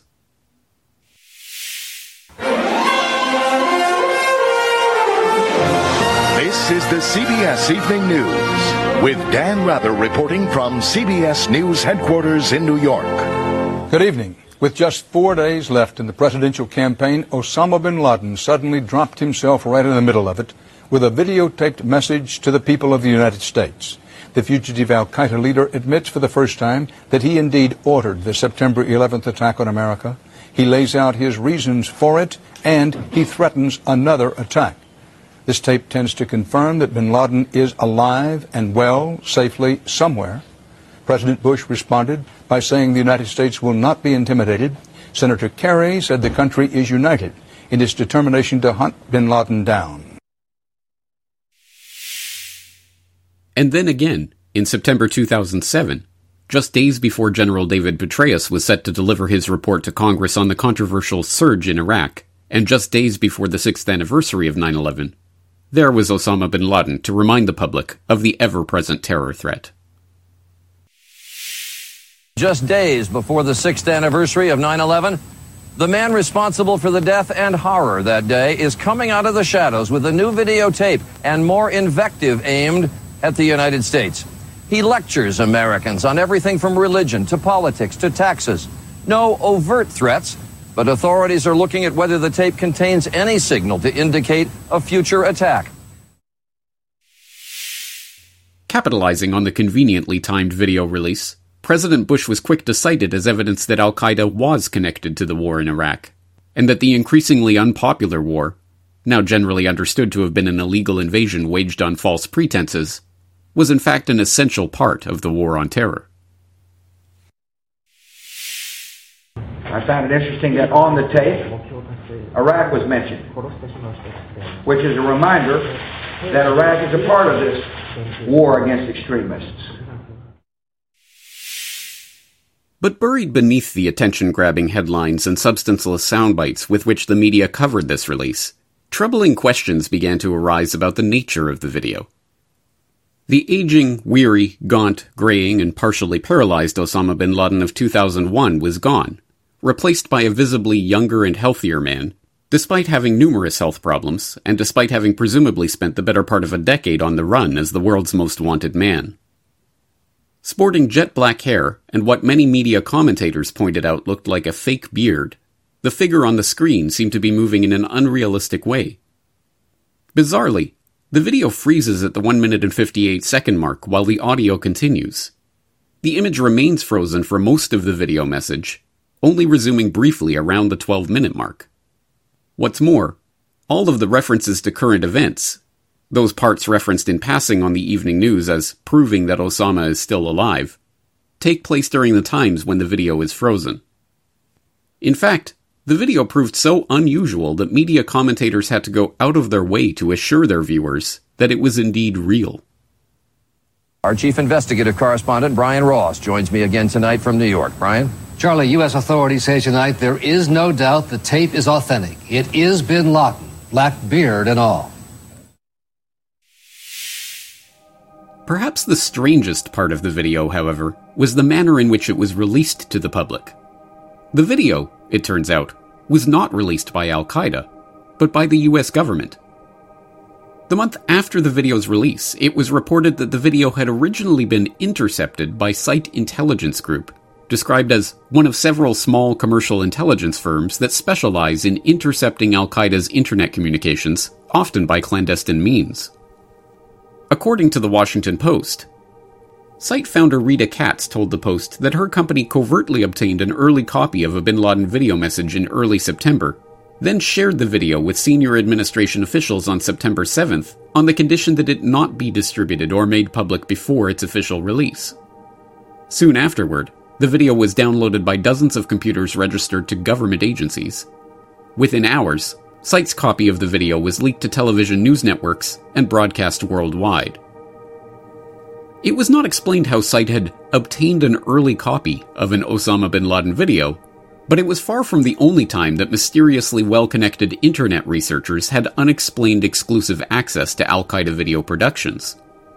Researchers and companies who supposedly scooped the intelligence agencies by discovering and publishing Al Qaeda messages, sometimes even ahead of Al Qaeda itself, included SITE, or the Search for International Terrorist Entities, whose promotional materials touted the company's one of a kind access to messages, videos, and advance warnings of suicide bombings from the most hard to reach corners of violent online extremist communities, whose clientele included leading media outlets and even government agencies, and whose founder, Rita Katz, was born in Iraq to a wealthy Jewish businessman father who was convicted of spying for Israel in 1969 in a military tribunal and executed in a public hanging. Which, we are told, Katz did not think had much bearing on her work. And who, despite not having any intelligence connections herself, found a job allowing her to search for terrorists online shortly after moving to New York in the 1990s. Laura Mansfield, a pseudonymous South Carolina housewife who, despite being a self described mom sitting here in her dining room, moving, you know, typing away on my computer.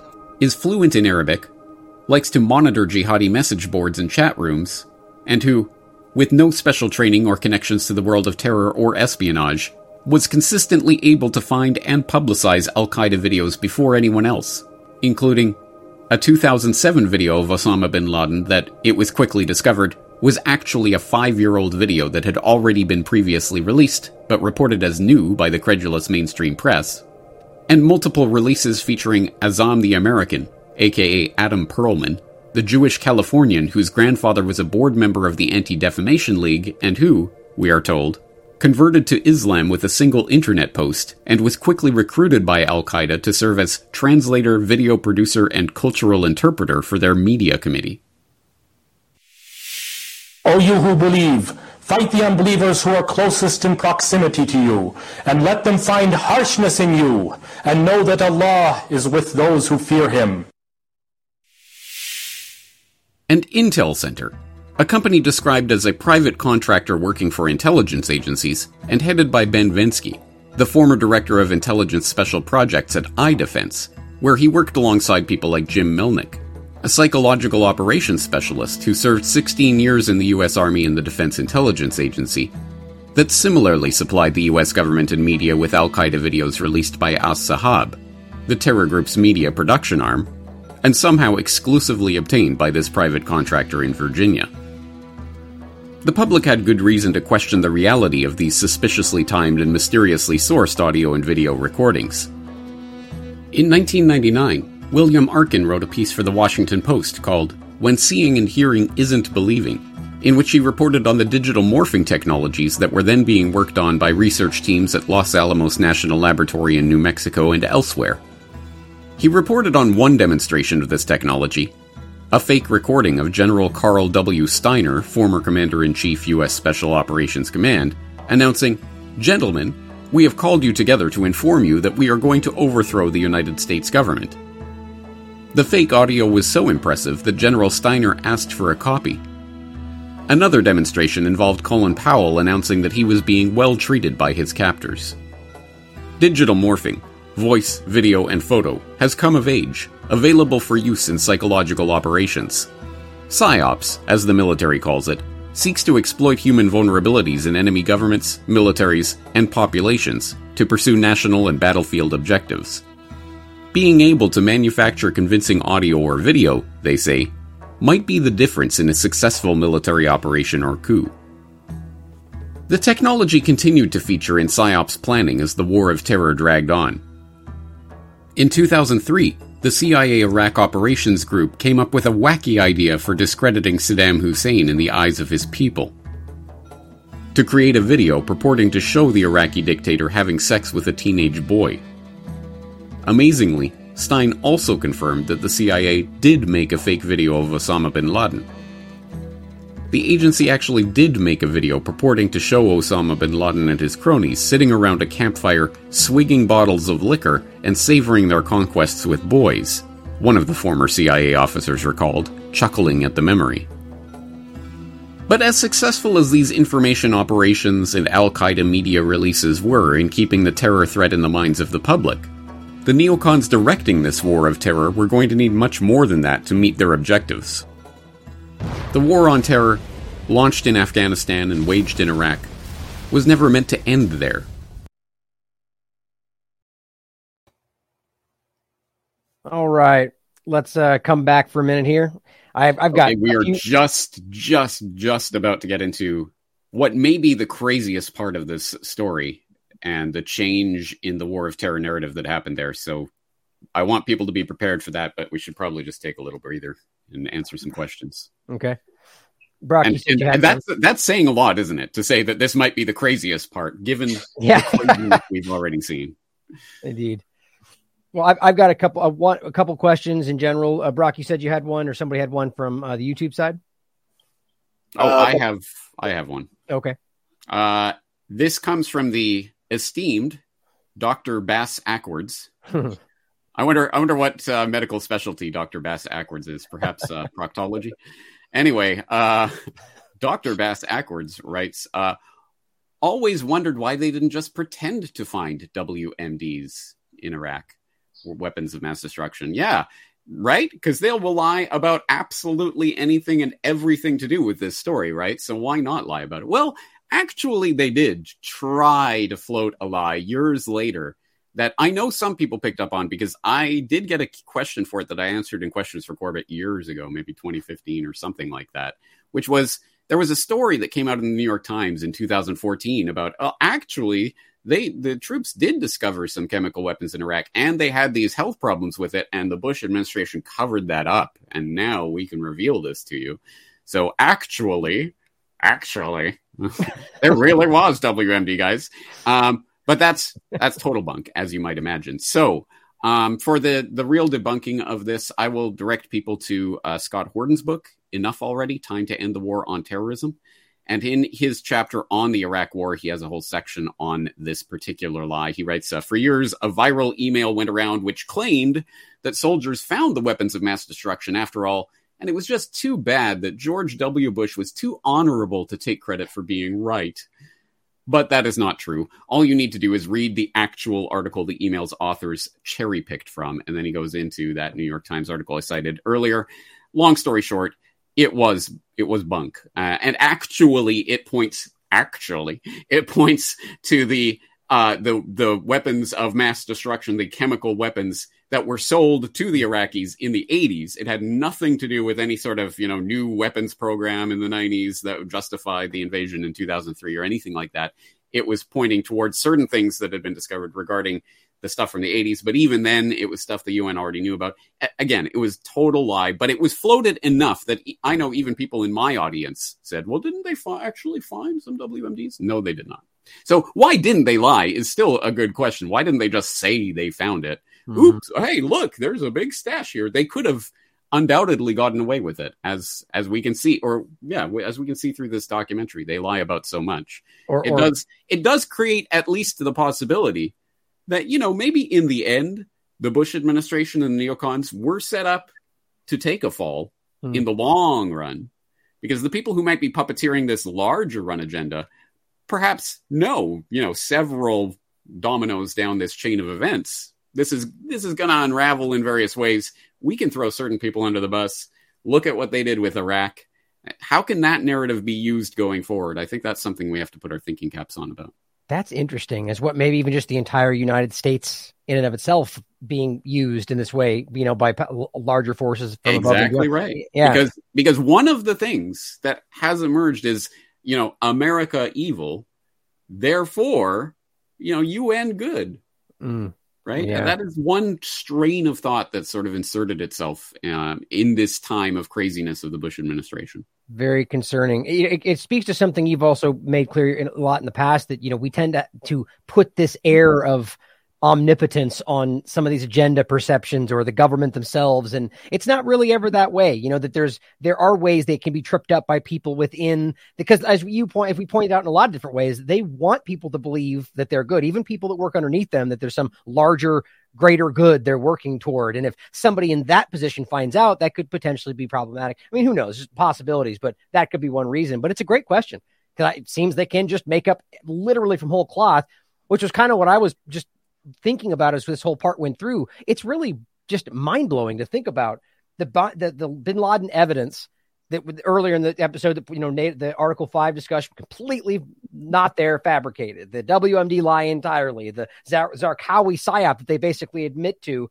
Again bin laden why wouldn't we assume the same thing? You know same idea. The the translation of bin laden's video. I mean just one to the next. It's like you start wondering like i am today with everything else like did were people even truly buying this entirely or were we just being presented with the idea that because how can you possibly i mean i guess because this stuff wasn't really fully aware to everybody That's exactly it. Yeah. It's because now when you go back and you look at the details of all Mhm. of these parts, when you actually research it and actually dig down, oh, that was total lie. That was total nonsense. That was stupid. But no one was doing that, or very few people were doing that at the time, right? Most Yeah. people are just seeing the the daily news headlines and the evening news in the background as they're eating their TV dinner or, or you know glancing through the newspaper. Most people were not keeping up with it to this extent. But as soon as you do, as soon as you have the ability to go back and dig up this information and really look at it, and that's, I mean, honestly, that is part of the marvel, uh, in a sense, of the time we're living through, where someone like me sitting in a living room in Japan can be literally compiling and putting all of these pieces of the puzzle together in a way that makes it absolutely obviously transparent that this is a lie um, in a way that perhaps wasn't even possible a couple of decades ago because the internet was not what it was it's what it is now Right. That's a huge point right there. That the last thing I'm thinking of is there's little pieces of what we see building in today. You know, the the, the deep fake discussion, the climate change point that gets shoehorned in out of nowhere. It's very osama was really concerned about climate change guys It makes no sense at all. Yeah, but the deep fake thing is really interesting to see how far back that could have been being used, and we're barely even just being ta- told about it now. You know, even though it's probably already happening all over the place, we can't see. You know, or we see but don't know. Very interesting. I, I only had one question I had, but I'm going to save it till the end from somebody else that was more of a kind of a broad question. Did you guys have any other questions pulled from the chats you want to get into in between here? I have plenty of questions, but yeah, I'm going to leave them for uh, the Q and A at the end. Okay. Sure. All right. So everyone else on whatever platform you're on, get your questions in. We'll answer them at the end. I think we'll go straight through to the end because this is the important meat of uh, where we're heading here. So we'll go straight through to the end and answer any questions at the end. Yep, outstanding. And I, for those know, I, I have been trying to pull some off to the side, so you guys, you're not, you, you know, try to save them till the end, but we are pulling them as we see them if we can. So, all right, let's get back to it. Excited to see the finish here. The other strain of radicalism in the Middle East is Shia extremism, supported and embodied by the regime that sits in Tehran. Iran has long been a source of trouble in the region. It is the world's leading state sponsor of terrorism. Iran's actions threaten the security of nations everywhere. And that is why the United States is rallying friends and allies around the world to isolate the regime, to impose economic sanctions. We will confront this danger before it is too late.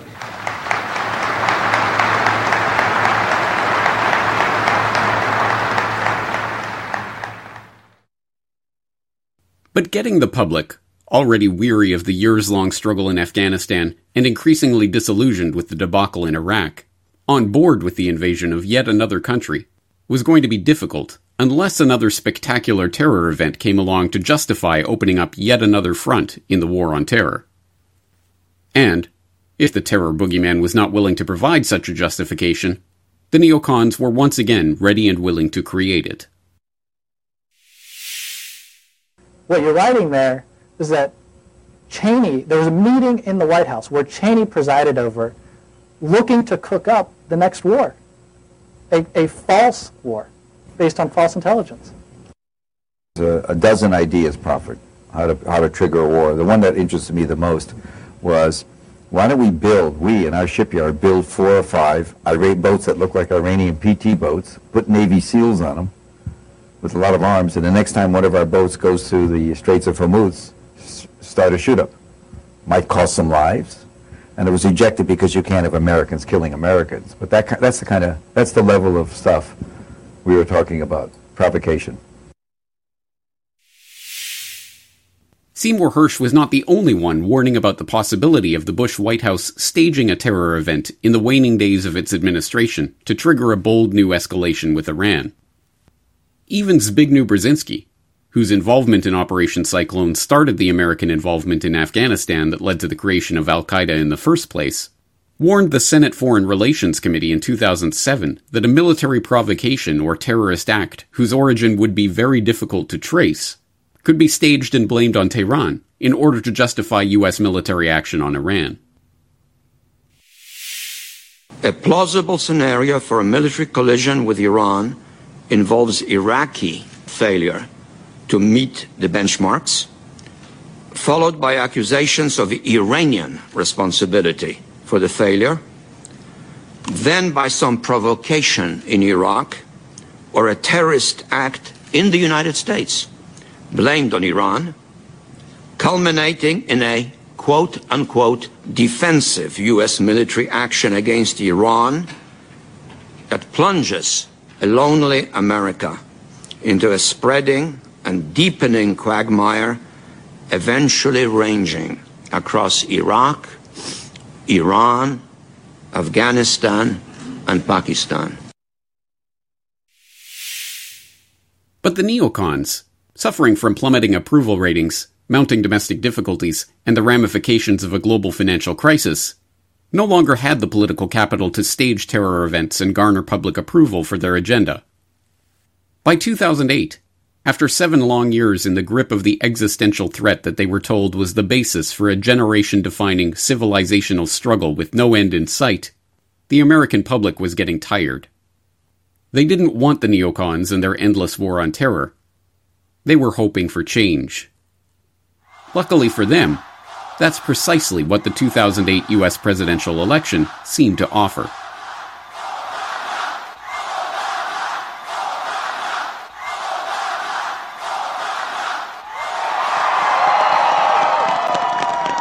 Face of war, you believe there can be peace. In the face of despair, you believe there can be hope. We are one nation. We are one people. And our time for change has come.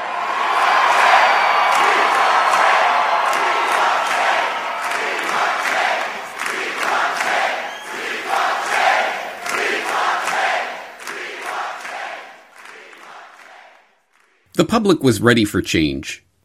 In fact, The idea of a shift from the bellicose, belligerent, aggressive foreign policy and the war on terror rhetoric of the neocons to the promised hope and change of the Obama administration was so enticing that not only did Obama win the 2008 election, he also won over the world at large. So excited were people for the prospect of peace that the Nobel Peace Prize Committee decided to bestow their 2009 prize on Obama before he had taken a single substantive action in office. God morgen. Good morning. Den norske Nobelkomité har bestemt at Nobels fredspris for 2009 skal tildeles president Barack Obama for hans ekstraordinære innsats for å styrke internasjonalt diplomati og mellomfolkelig samarbeid. Those not swept up in the hope and change delirium were quick to point out that the committee had made a mistake in handing a peace prize to a president still actively involved in military engagements.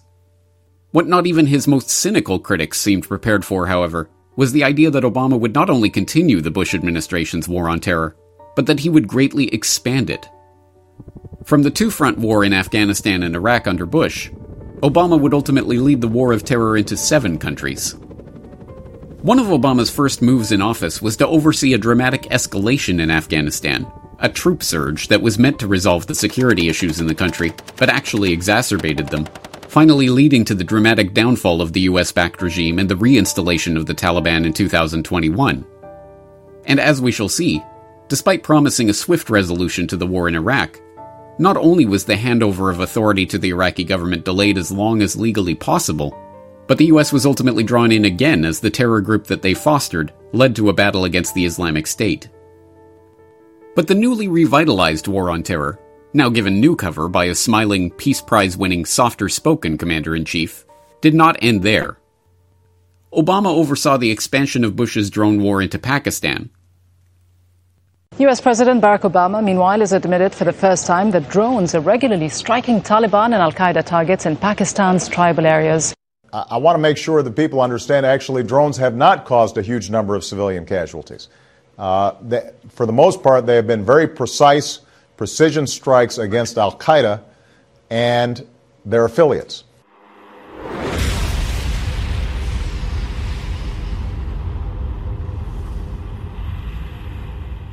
He led the kinetic military action in Libya against previous war on terror ally Muammar Gaddafi. Today, I authorize the Armed Forces of the United States to begin a limited military action in Libya in support of an international effort to protect Libyan civilians. That action has now begun.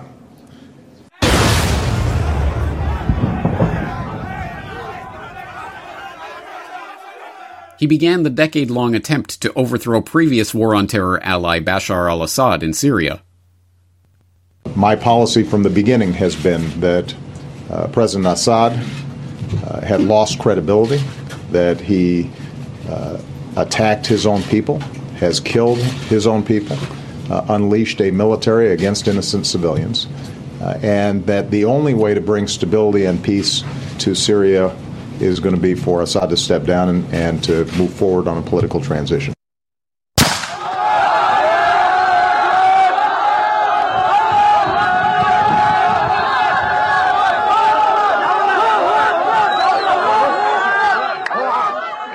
He waged war in Yemen along with the Saudi government, who had supported and fostered terror groups in the region for years. Documents obtained by Reuters show the U.S. government's concerned it could be implicated in potential war crimes in Yemen because of its support for a Saudi-led coalition air campaign. The Obama administration's continued to authorize weapon sales to Saudi Arabia despite warnings last year from government lawyers that it might be considered a co-belligerent under international law. And he extended the authorization for use of military force, the legislation passed in the wake of 9 11 authorizing the president to use all necessary and appropriate force against those nations, organizations, or persons he determined planned, authorized, committed, or aided that attack, to include Al Shabaab in Somalia. The United States obviously has uh, uh, been engaged in helping Somalia fight back against uh, uh tribal terror and the challenges to the cohesion of the state of Somalia. But although these escalations appeared to be a mere continuation of the war on terror that was sold to the public in the wake of 9 11, they were not. In fact, it quickly became apparent that a remarkable transition had begun to occur.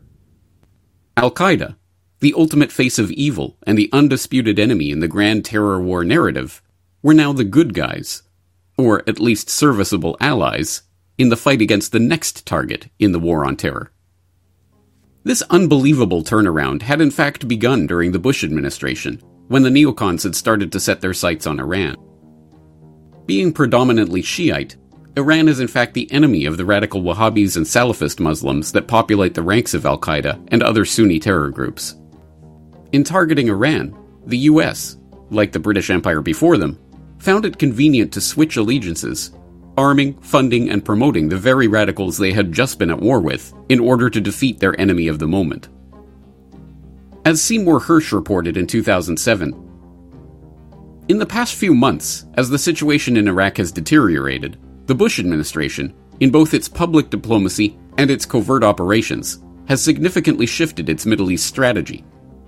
The redirection, as some inside the White House have called the new strategy, has brought the United States closer to an open confrontation with Iran and, in parts of the region, propelled it into a widening sectarian conflict between Shiite and Sunni Muslims. To undermine Iran, which is predominantly Shiite, the Bush administration has decided, in effect, to reconfigure its priorities in the Middle East.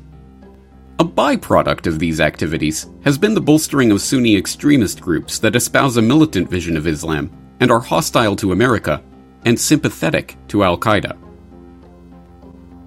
As Hersh detailed in his articles on the redirection and preparing the battlefield, and as other mainstream sources eventually corroborated, this shift in Middle East strategy by the Bush administration included supporting Fatah al Islam, a militant Islamic force led by a former associate of Abu Musab al Zarqawi, dedicated to spreading the ideology of Al Qaeda, in their struggle against Iranian ally and Israeli enemy, Hezbollah. Providing covert funds to the Mujahideen Khalq, a strange cult of personality that, as a violent group of radicals that participated in bombings inside Iran, and even aided Mossad in assassinating Iranian scientists, was not merely lauded by the US, but openly promoted at gala events by neocons and their fellow travelers.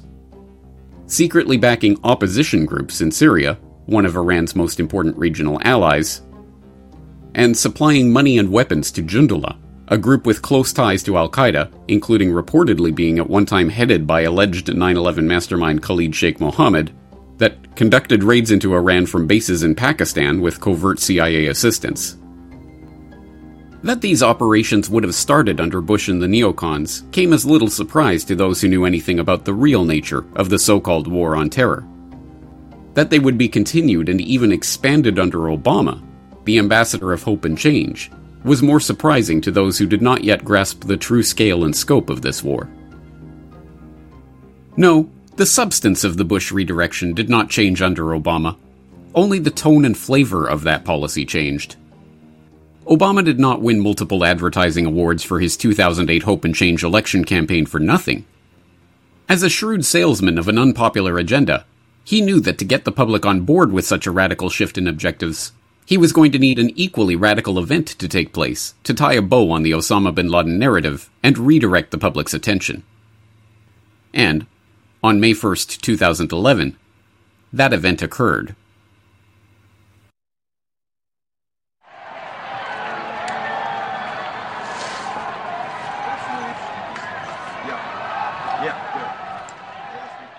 Senior Capitol Hill producer Chad Pergram confirms Osama bin Laden is dead. Senior Capitol Hill producer Chad per- Pergram confirms Osama bin Laden is dead. Can it be, ladies and gentlemen? Could it be?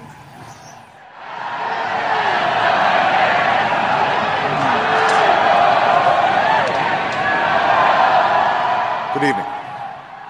Tonight, I can report to the American people and to the world that the United States has conducted an operation that killed Osama bin Laden, the leader of Al Qaeda, and a terrorist who's responsible for the murder of thousands of innocent men, women, and children.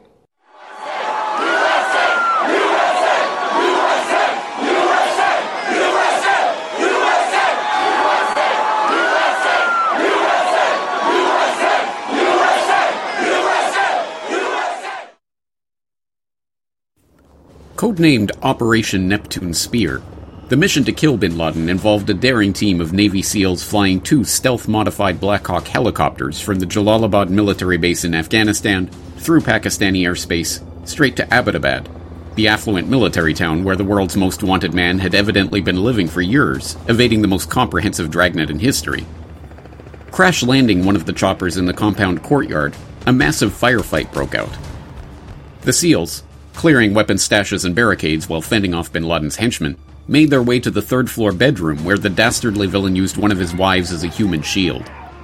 Shooting her in the leg to get her out of the way, the SEALs then managed to land two shots on their target, one hitting bin Laden in the head and the other in the chest, just as the terror kingpin was reaching for the gun he kept at the ready by his headboard.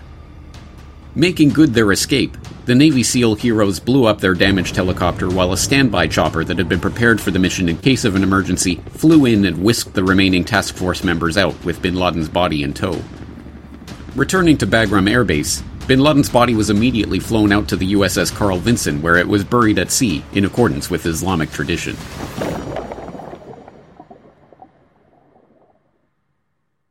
And just like that, it was done. Public enemy number one, the face of the War on Terror, was dead, slain by the valiant Navy SEALs in a daring operation that was broadcast in real time to the White House Situation Room, where the Commander in Chief of the War of Terror, Barack Obama, and his iron willed cabinet of terror warriors watched with steely determination. Indeed, this was not the stuff of history books, no dry, dusty tale of some minor police action or military operation. It may not have been the grand showdown in the cave fortress that the public had been prepared for, but, befitting the comic book supervillain of the War on Terror narrative, this was the stuff of Hollywood blockbusters. Geronimo. For God and country. Geronimo.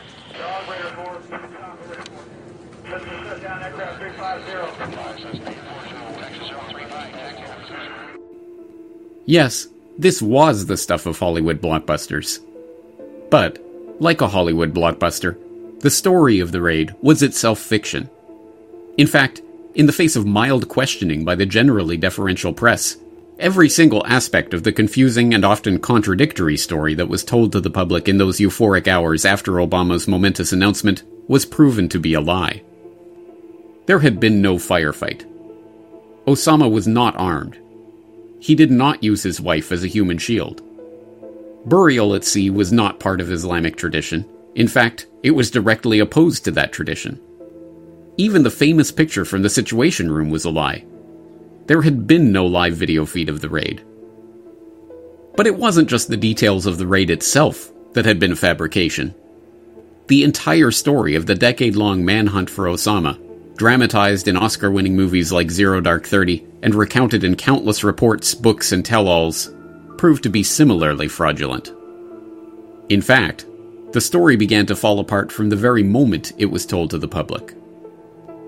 But while most of the press remained content to pick at the corners of the story, leaving the substance of the narrative intact, others dug deeper looking for answers amid the confusing confluence of lies, obfuscations, cover ups, and contradictions that surrounded the raid. In a lengthy article for the London Review of Books in 2015 that, sourcing to unnamed retired officials with no direct knowledge of the events recounted, was about as solidly sourced as the official account, Seymour Hersh alleged that, while bin Laden had indeed been killed in Abbottabad, he had in fact been living at the compound as a prisoner of the ISI for years, and that every part of the official narrative of the raid from the story of the Al Qaeda courier by which the CIA allegedly discovered the compound, to the phony vaccination drive to collect bin Laden's DNA, to the burial at sea, was in fact an element of an elaborate and seemingly unnecessary cover story to obscure that fact. In a piece for The Independent the year after the raid, Patrick Cockburn pointed out the inherent contradiction between early reports that the raid had uncovered a treasure trove of intelligence that portrayed bin Laden as a spider at the center of a conspiratorial web, and later admissions that he had had almost no contact with the outside world and was increasingly delusional about his organization and its capabilities. Others simply pointed out that, given this was at least the ninth occasion in which journalists, politicians, intelligence officials, or others had pronounced Osama bin Laden dead, it was not to be believed without evidence. But that evidence was not forthcoming. Instead, the government went to extraordinary lengths to cover it up. All the files from the raid, including copies of the death certificate and autopsy report for bin Laden, as well as the results of tests to identify the body, were deleted from the Pentagon's computers and transferred to the CIA, where they could be more carefully guarded from Freedom of Information Act requests. Pictures and video of the raid, including pictures of Osama bin Laden's dead body that, the public were told, may be released, were instead sealed away forever.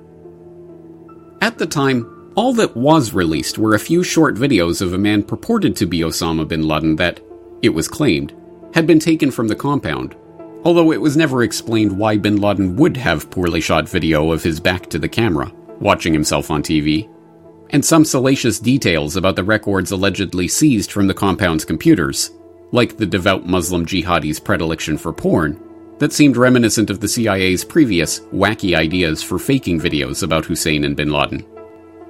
But CIA Director Leon Panetta did leak classified details of the raid at a 2011 award ceremony attended by Mark Boal, the screenwriter who would go on to write and produce Zero Dark Thirty, the Hollywood dramatization of the manhunt for Osama that portrayed the official version of the raid on the silver screen, and even falsely implied that the CIA's illegal torture program had been essential in helping to track down the terror kingpin. The full truth of what happened in Abbottabad, now obscured by lies, misinformation, selective leaks, self serving tell alls, and still classified data, will likely never see the light of day. But to the directors of the War of Terror, that is beside the point. Osama bin Laden had served his purpose as the villain in the terror war story. And, having served that purpose, he was being written out of the script. In the end, that was all Osama bin Laden had ever been a character in the terror war drama one so good that, if he didn't exist, they would have had to invent him. Well, it's pretty obvious that a judgment is coalescing around the president that it was Osama bin Laden. I, I, I know we live in a country where we're often told that the first thing that comes to your mind, put it down, put the little mark in there. I feel slightly uncomfortable because I spent so many years wondering how the myth of Osama bin Laden got started. We have the Osama bin Laden who was the great war hero in Afghanistan. We have Osama bin Laden who was trained by CIA, funded and supported by CIA during three years of war. I was there at the same time bin Laden was there. He was not the great warrior that went and fought the Soviet Union to a standstill. CIA had nothing to do with him. I think that that mythological Osama bin Laden Never mind that he's an absolutely evil man, but the mythological Osama bin Laden causes me trouble, and I think maybe there there is another answer out there. I'm not certain that I know what it is. There's no question in my mind that you're skeptical that Osama bin Laden, aided and abetted, or at least protected by the Taliban, should be the principal target of some large military operation. If I'm wrong about that, tell me now.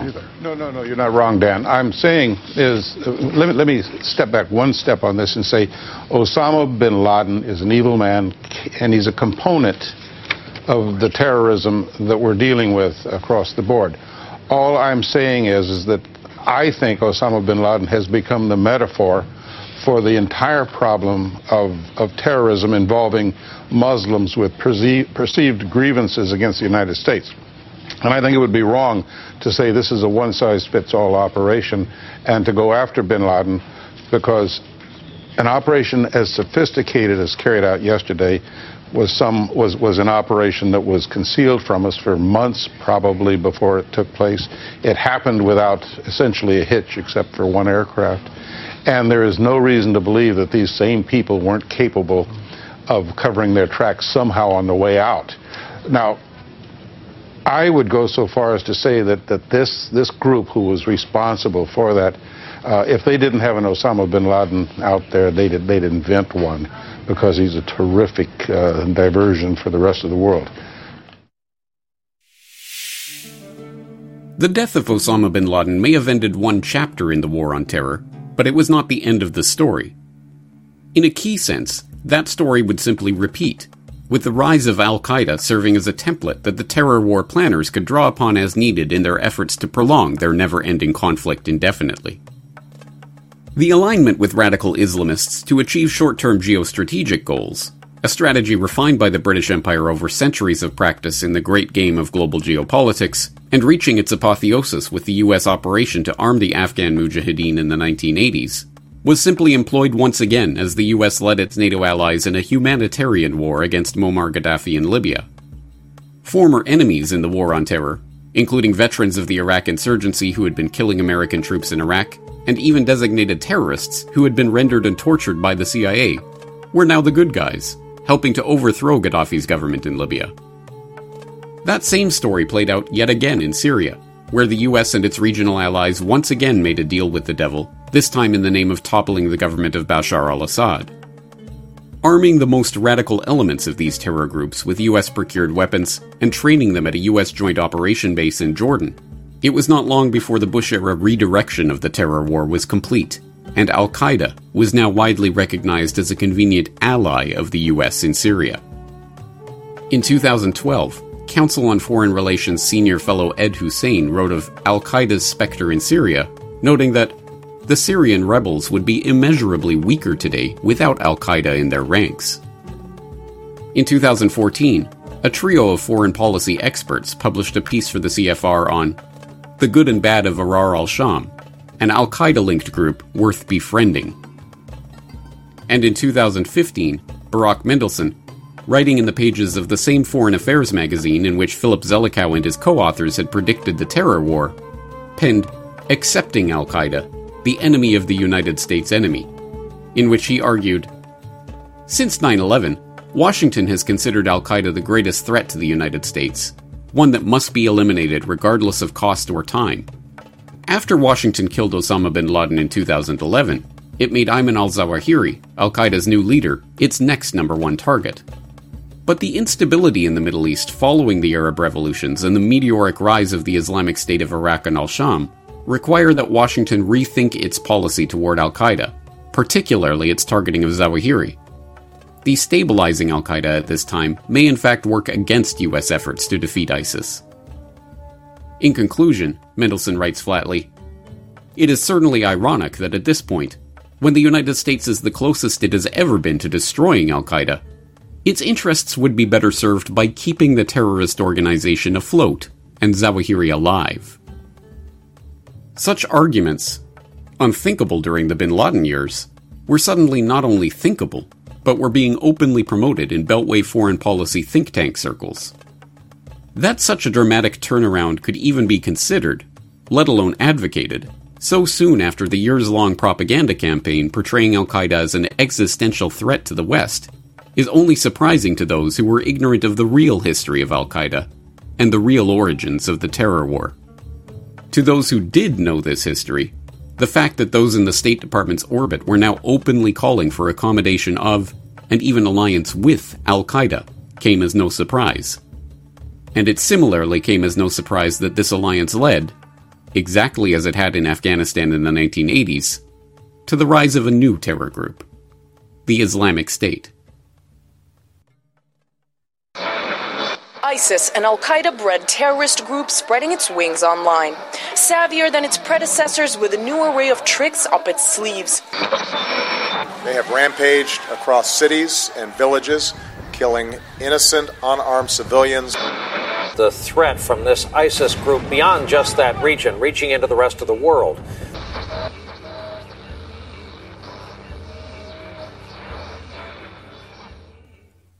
Rising from the ashes of the same Al Qaeda in Iraq that had been led by Abu Musab al Zarqawi, the US military's self proclaimed most successful information campaign to date, the Islamic State rose to international prominence in 2014 when it captured Raqqa in Syria and began a campaign that saw it take over Mosul and Tikrit in northern Iraq before announcing the establishment of a caliphate. As a convenient justification for re engaging the American military in Iraq, and as another excuse for military intervention in Syria, it was only later that the truth began to emerge. Not only had the US armed and trained these very ISIS fighters that they were now engaged in mortal struggle with, and not only had the US's own Defense Intelligence Agency precisely predicted the rise of an Islamic State in this area of Syria and Iraq two years before it happened, but US led forces repeatedly stood down as ISIS convoys moved unimpeded, allowing them to take Ramadi in 2015 and allowing a convoy of stranded ISIS fighters to return home in 2017. The career of the group's new leader, Abu Bakr al Baghdadi, followed the now familiar terror boogeyman pattern. Like his predecessor Zarqawi, Baghdadi was pronounced dead, alive, arrested, dead, and alive again so often that news of his actions quickly descended into farce. Detained by U.S. forces at Camp Bucca in Iraq in 2004, he was reportedly arrested again in March 2007 and killed in May of that year, before being arrested yet again in 2009 and killed yet again in 2010, at which point even the Times was forced to concede that the arrest or death of Mr. Baghdadi, the insurgent fighter, has been reported so many times that it has become a macabre joke. But he was not done yet. He was reported to have died in an Israeli hospital in April of 2015, then killed in an airstrike in October 2015, and killed again by the Russians in June 2017, before the Syrian Observatory for Human Rights released a statement insisting he really is dead this time in July 2017.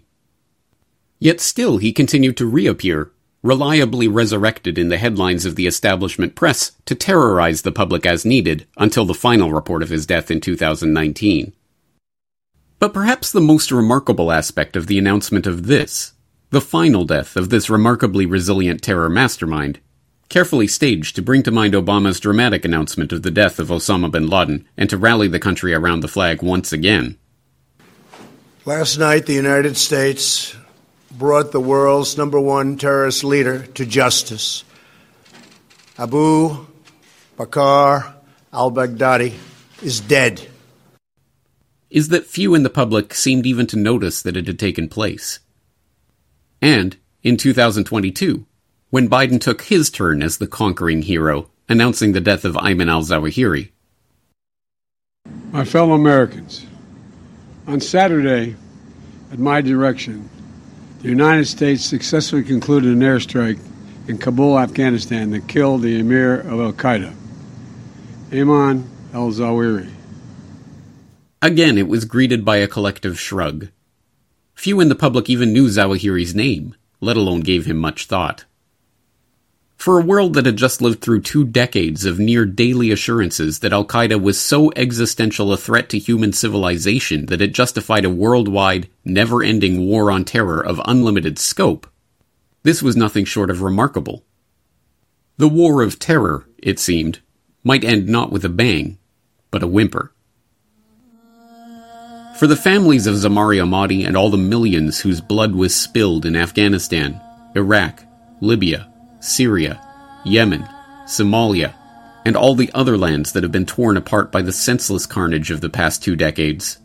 The growing apathy of the American public to the terror war narrative may come as cold comfort. But to those who have spent decades living under the shadow of the ever present terror fear mongering, cynically wielded by politicians and governments to keep their populations cowering under the weight of color coded terror threats, the rejection of the terror war narrative is undeniably a turning point. But, even if the public, having snapped out of the Al Qaeda delusion, are content to move on with their lives and to prepare to live in a post terror world, the terror warriors have other plans. What many in the public have failed to realize is that the war of terror was never really about Osama bin Laden. It was never really about Al Qaeda. It wasn't about radical Muslims. At base, it wasn't even about geopolitical goals or reshaping the map of the Middle East. It was about us. The Obama administration's internal legal justification for assassinating U.S. citizens without charge has been revealed for the first time. I don't know. If the president's going to kill these people, he needs to let them know. Some of the people might be terrorists or people who are missing fingers. Some people have stains on their clothing. Some people have changed the color of their hair. This was no mere protest gone awry. It was what they used to care about most on the right the worst kind of planned violence terrorism. These are not acts of peaceful protest, but really domestic terror. The assistant director of the FBI's counterterrorism division told Congress that the Bureau currently has 850 open domestic terror cases. Half of those are anti government or anti authority extremists. And uh, this was what uh, DHS decided to put out in a bulletin that now, if you have um, COVID misinformation that they classify misinformation, you are a domestic terrorist. Yeah. First, we are broadening the scope of Canada's anti money laundering and terrorist financing rules so that they cover crowdfunding platforms and the payment service providers they use. There is little cultural overlap between violent extremists abroad and violent extremists at home. But in their disdain for pluralism, in their disregard for human life, in their determination to defile national symbols, they are children of the same foul spirit, and it is our continuing duty to confront them. There, just below the surface of the War on Terror story that was sold to the public. The story of radical, freedom hating Muslims and cowardly terror attacks and crusading presidents flanked by their valiant Navy SEALs is another story. As if written in invisible ink between the lines of the history of Al Qaeda is the story of the Patriot Act and the Department of Homeland Security, of the TSA and biometric screening and domestic terror watch lists it is the story of the creation of an entire infrastructure of legal measures and emergency powers that have quietly transformed the face of the so called free world. The terror myth has always served primarily as a tool of domestic control. It is a blank check for every government to enact whatever controls it desires over its population in the name of security. And the public, convinced of the need for that security by the terror war myth itself, clamors for more government controls. The problem feeds upon itself. There is only one way to break out of such a vicious circle. The underlying premise of the entire terror war has to be called out for what it is a lie. In the end, perhaps this is how the war of terror really ends. Not with the toppling of the Taliban or a mission accomplished photo op on the deck of an aircraft carrier or the announcement of the death of the arch terror mastermind, or even by presidential declaration. Not by these or any of the other illusory endpoints that the terror warriors dangle in front of the public from time to time, only to snatch away when grasped at. No. The war of terror ends when the public, having learnt the secret history of Al Qaeda, decide to consign the real terror threat, the myth of Al Qaeda, to the dustbin of history.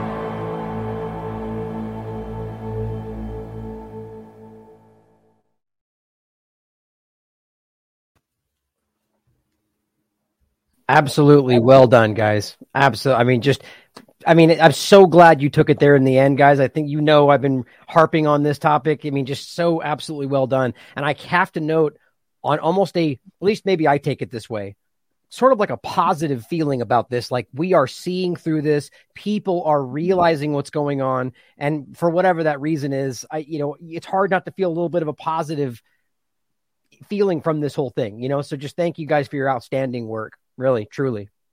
Well, thank you for that. Thank you for pointing that out because I think that relates to what we were talking about earlier. The fact that false flag as a concept has now entered the public consciousness. And I think the propagandists have to deal with that. And of course, they will find ways to deal with that and oh well actually the russians are planning a false flag or whatever but it has to they have to increase it and spin it even further every single time. And the mm-hmm. further and further the more things that are exposed i think the more difficult it becomes for these would-be terror perpetrators to commit outright acts of uh, of terror themselves and then blame them on enemies.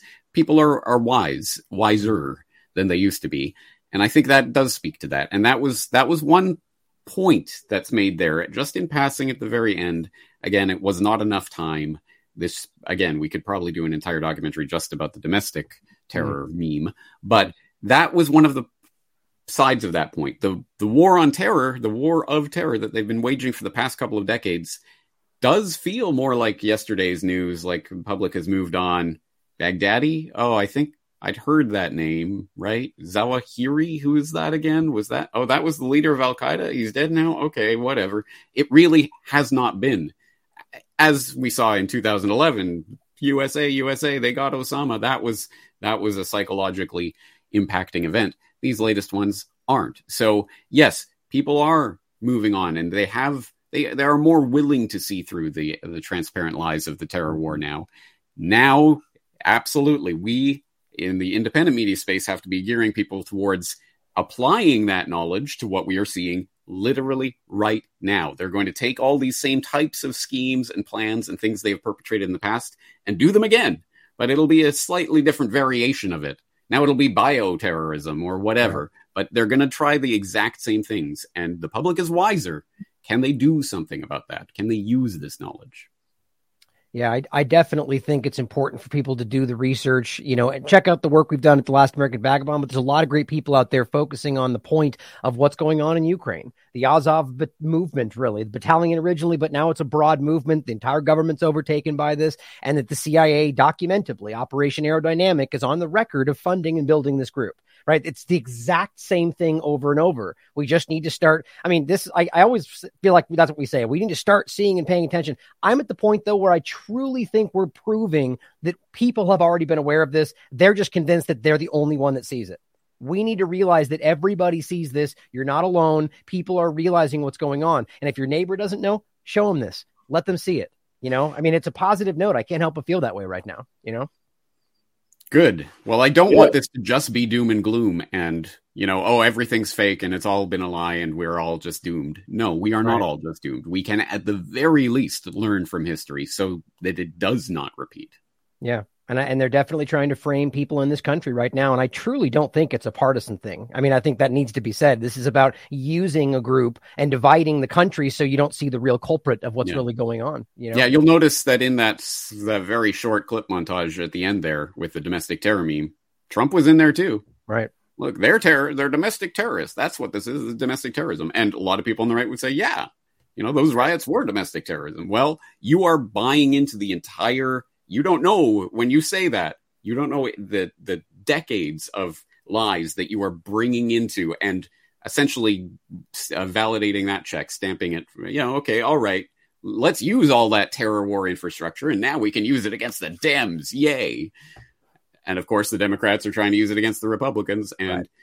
it becomes that two party illusion that you often talk about and you can clearly see that you know we're talking about the transition away from this the, you know from Al Qaeda to ISIS and so on but now it's vanilla ISIS. And that's not even a joke. That's something that was actually discussed as you know they kind of put it to bed I think because it was ridiculous but they still kind of point at it. But that's what they're transitioning to the at home version. It's very very public you know and I also can't mean, your work in this, just this documentary series has made this clear, but for those that have forgotten part one already, which I'm sure a lot of people have already forgotten some of it, is the the whole Taliban or the rather Mujahideen point and the the fascist entity really the CIA built. That's like the mindset against Soviet Union. That's the same point with the Azov movement. That's what their documentation literally says. A fascist entity against the Soviet Union, which later became Russia. You know, it's it's very transparent and I think we're seeing it. You know, there's there's a lot of uh, questions that I have pulled aside that people had asked, and I want people right now, guys, if you want to go ahead and drop them in the chats, we'll start grabbing them up from any points you want to come at this. If, you know, I don't know if you guys want to take them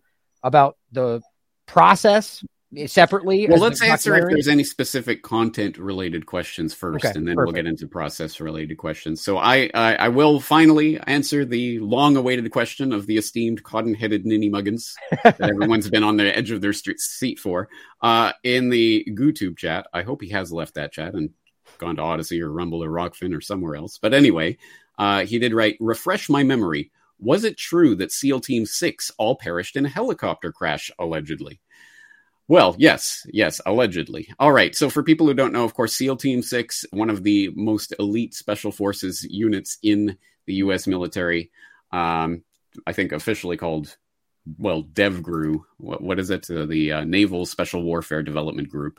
At any rate, this extremely elite cadre of warriors that is, uh, I, I don't think they weren't officially admitted, but very, very little has ever been talk, uh, spoken about them until the Osama bin Laden raid. And it kind of it was immediately oh it was SEAL Team Six it was this crack Special Forces squad, and that caused a bit of controversy um, as we shall see. But yes, just a few months later in August of 2011, so just a few months after whatever happened in Ab- Abbottabad, uh, we get the downing of a Chinook helicopter in Afghanistan um, under the call sign Extortion 17. Um, this helicopter went down, killing 38 personnel on board. Among the casualties were 30 Americans, including 17 Navy SEALs. Um, it was the worst single loss of life day for the U.S. in the war in Afghanistan and was also the worst in the history of naval special warfare. Um, the Chinook was carrying a quick reaction force to provide backup to troops on the ground in the eastern Afghan province of Wardak when a Taliban insurgent hit the helo with an unguided rocket propelled grenade that brought it down. According to the International Security Assistance Force, the team on the ground, believed to be Army special operators, broke away from its firefight and moved to defend the crash site, but the damage had been done. The final death toll included 15 members of SEAL Team 6, seven Afghan National Army commandos, five U.S. Naval Special Warfare Support personnel, three U.S. Army Reserve personnel from the 7th Battalion, 158th Aviation Regiment, two U.S. Navy SEALs from a West Coast based SEAL team, two U.S. Army personnel, et cetera, et cetera, and a partridge in a pear tree. I'm not making fun or light of this, but it, uh, there was a list of people who were involved, including um, uh, over a dozen SEAL Team Six members. Now, the official, the official word is that don't worry, guys, it wasn't those SEAL Team Six members. So the official word was that um, no one involved in the Osama bin Laden raid specifically was on that helicopter. Um, take it for what it's worth; it's the official pronouncement. But conspiracy theories, as I think even the bastion of truthiness Wikipedia calls them, immediately came up about this entire event, but from a sort of mainstream supporting perspective. So, um, right in the event, uh, at the time, U.S. Central Command said it was just a Taliban fighter that just got lucky with a stray rocket propelled grenade. And, you know, wouldn't you know it, killed a bunch of SEAL team members and other other warriors in Afghanistan. Well, uh, immediately the family members started to have questions about it, and uh, people can read about it. There's a U.S. News report from 2013. Obama put a target on their backs. SEAL Team Six family members say. Uh, there's one from the Washington Moonie Times. Uh, Obama stonewalls SEAL Team Six extortion 17 helicopter cash, crash probe. Watchdog says so. There was there was some some talk about this, but it was from the perspective that because Osama, uh, sorry, that's an interesting slip that happens more than it should. Obama immediately announced, immediately, and the whole administration was blabbing their mouths about every part of that raid, and every part of it was untrue, as you saw. But they were immediately said it was SEAL Team Six. They immediately identified that, and event. I'm, I'm sure by that point in August, some of the names had actually gotten out by that point. Anyway, um, the the family member said look, you put a seal, a, a, target on the back of every SEAL Team Six member in Afghanistan because obviously people were in that area. The, the the Taliban and others would be angry about this. So the the theory was essentially that the Afghan forces knew that this helicopter was going on this particular mission in this particular valley at this particular time and they leaked it to the Taliban fighters who then were ready and knew and set up a trap essentially for that Chinook. Um, so that's essentially where that story went. And as far as I know, th- there was no official probe that ever, you know, got to the bottom of this. As you know, as the Moonie Times and others reported, that it was stonewalled. But so in the end, it kind of supports the official story. Yes, they got Osama, and yes, it was it was a conspiracy insofar as those damn Dems and o- Obama led them into a trap by essentially spilling the beans about SEAL Team Six and their valiant heroic raid on Abbottabad. Hmm. Interesting. I mean, it's not. It's obvious point to think about is whether or not you know these like were the names ever released i can't remember of the people that were involved so has anybody followed up with those individuals and yeah yeah, yeah. so i i just read uh no easy day um in preparation for this part three um which is the account of one of the people involved in the raid one of the people who actually apparently shot robert robert o'neill robert o'neill that sounds about right yeah, yeah. so i i read uh no easy day didn't get much out of it other than official story kind of stuff. But yeah, the, the names are out there. Okay, interesting. Yeah, I mean the the the the the one that comes to my mind from this the the question that I thought was really well. First, I'll ask the the there's two questions that somebody put forward around this, and one was in regard to um, Saudi Arabia specifically, and I want to include in, you know Israel in that, and wondering whether or not what we just saw there, the real story the background is is in the interest of Saudi Arabia or mm, Israel. Right. Yeah, I saw that question. So uh, here, Braz had a question: Is the war on terror a campaign in the interests of Saudi Arabia? Yeah, and I'm adding and Israel personally, so I think that's exactly. You could absolutely equally say: Is the war on terror a campaign in the interests of Israel? Is the war on terror a campaign in the interests of the United States? Is the war on terror a campaign in the interests of the UK? Is the war on terror a campaign in the interests of Canada, Japan, Australia. I mean, honestly, pick a country. And the answer to every single one of those would be yes.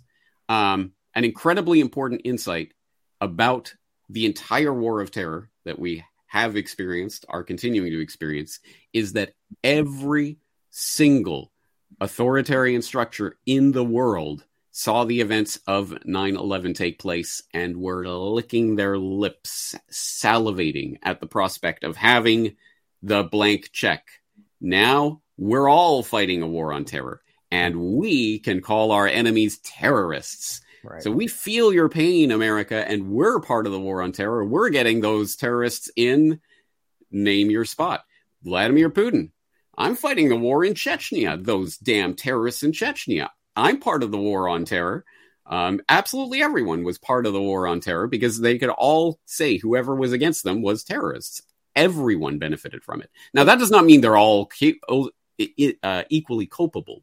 Clearly, Saudi Arabia, uh, Israel, the United States, the United Kingdom all had operational level um, involvement in 9 11 and the various other false flags and plots of the War of Terror on a much deeper level than Canada, Australia, Japan, whatever.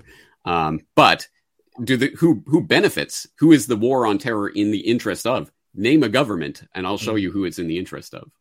Interesting point you we touched on a moment ago is the kind of Turkey and Kurds point, right? Where mm-hmm. same point where they're they're a, a, a, literally in the in the moment an ally or at least a useful tool of the U.S. government. Meanwhile, Turkey's literally calling them terrorists and attacking them, and no one seems to care about. It. You know, it's it's yep. it's a catch-all exactly.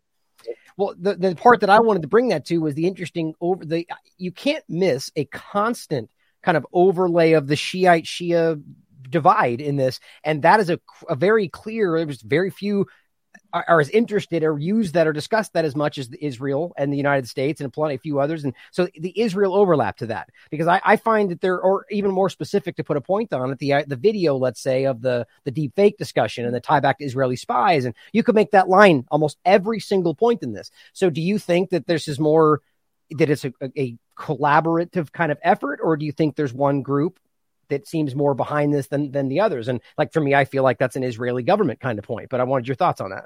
Right. As I say, the operational level detail in these false flag events point back to the intelligence agencies, at the very least, and various members of the government and corporate structure, obviously in Israel, in mm-hmm. Saudi Arabia, in the United States, in the United Kingdom, primarily. Um, and then when you look at uh, uh, what's happening in Syria, for example, you're looking at Turkey and uh, uh, some of the other regional sort of powers there. Um, but it's my sense is the intelligence agencies. Uh, again, people have to understand the structure of these types of operations. It even within the intelligence agencies themselves, there's like the the hierarchical diagram that you could draw. Okay, there's the Mhm. director, and he, here's you know the people in charge of this unit and that unit, and then there's they report to these people.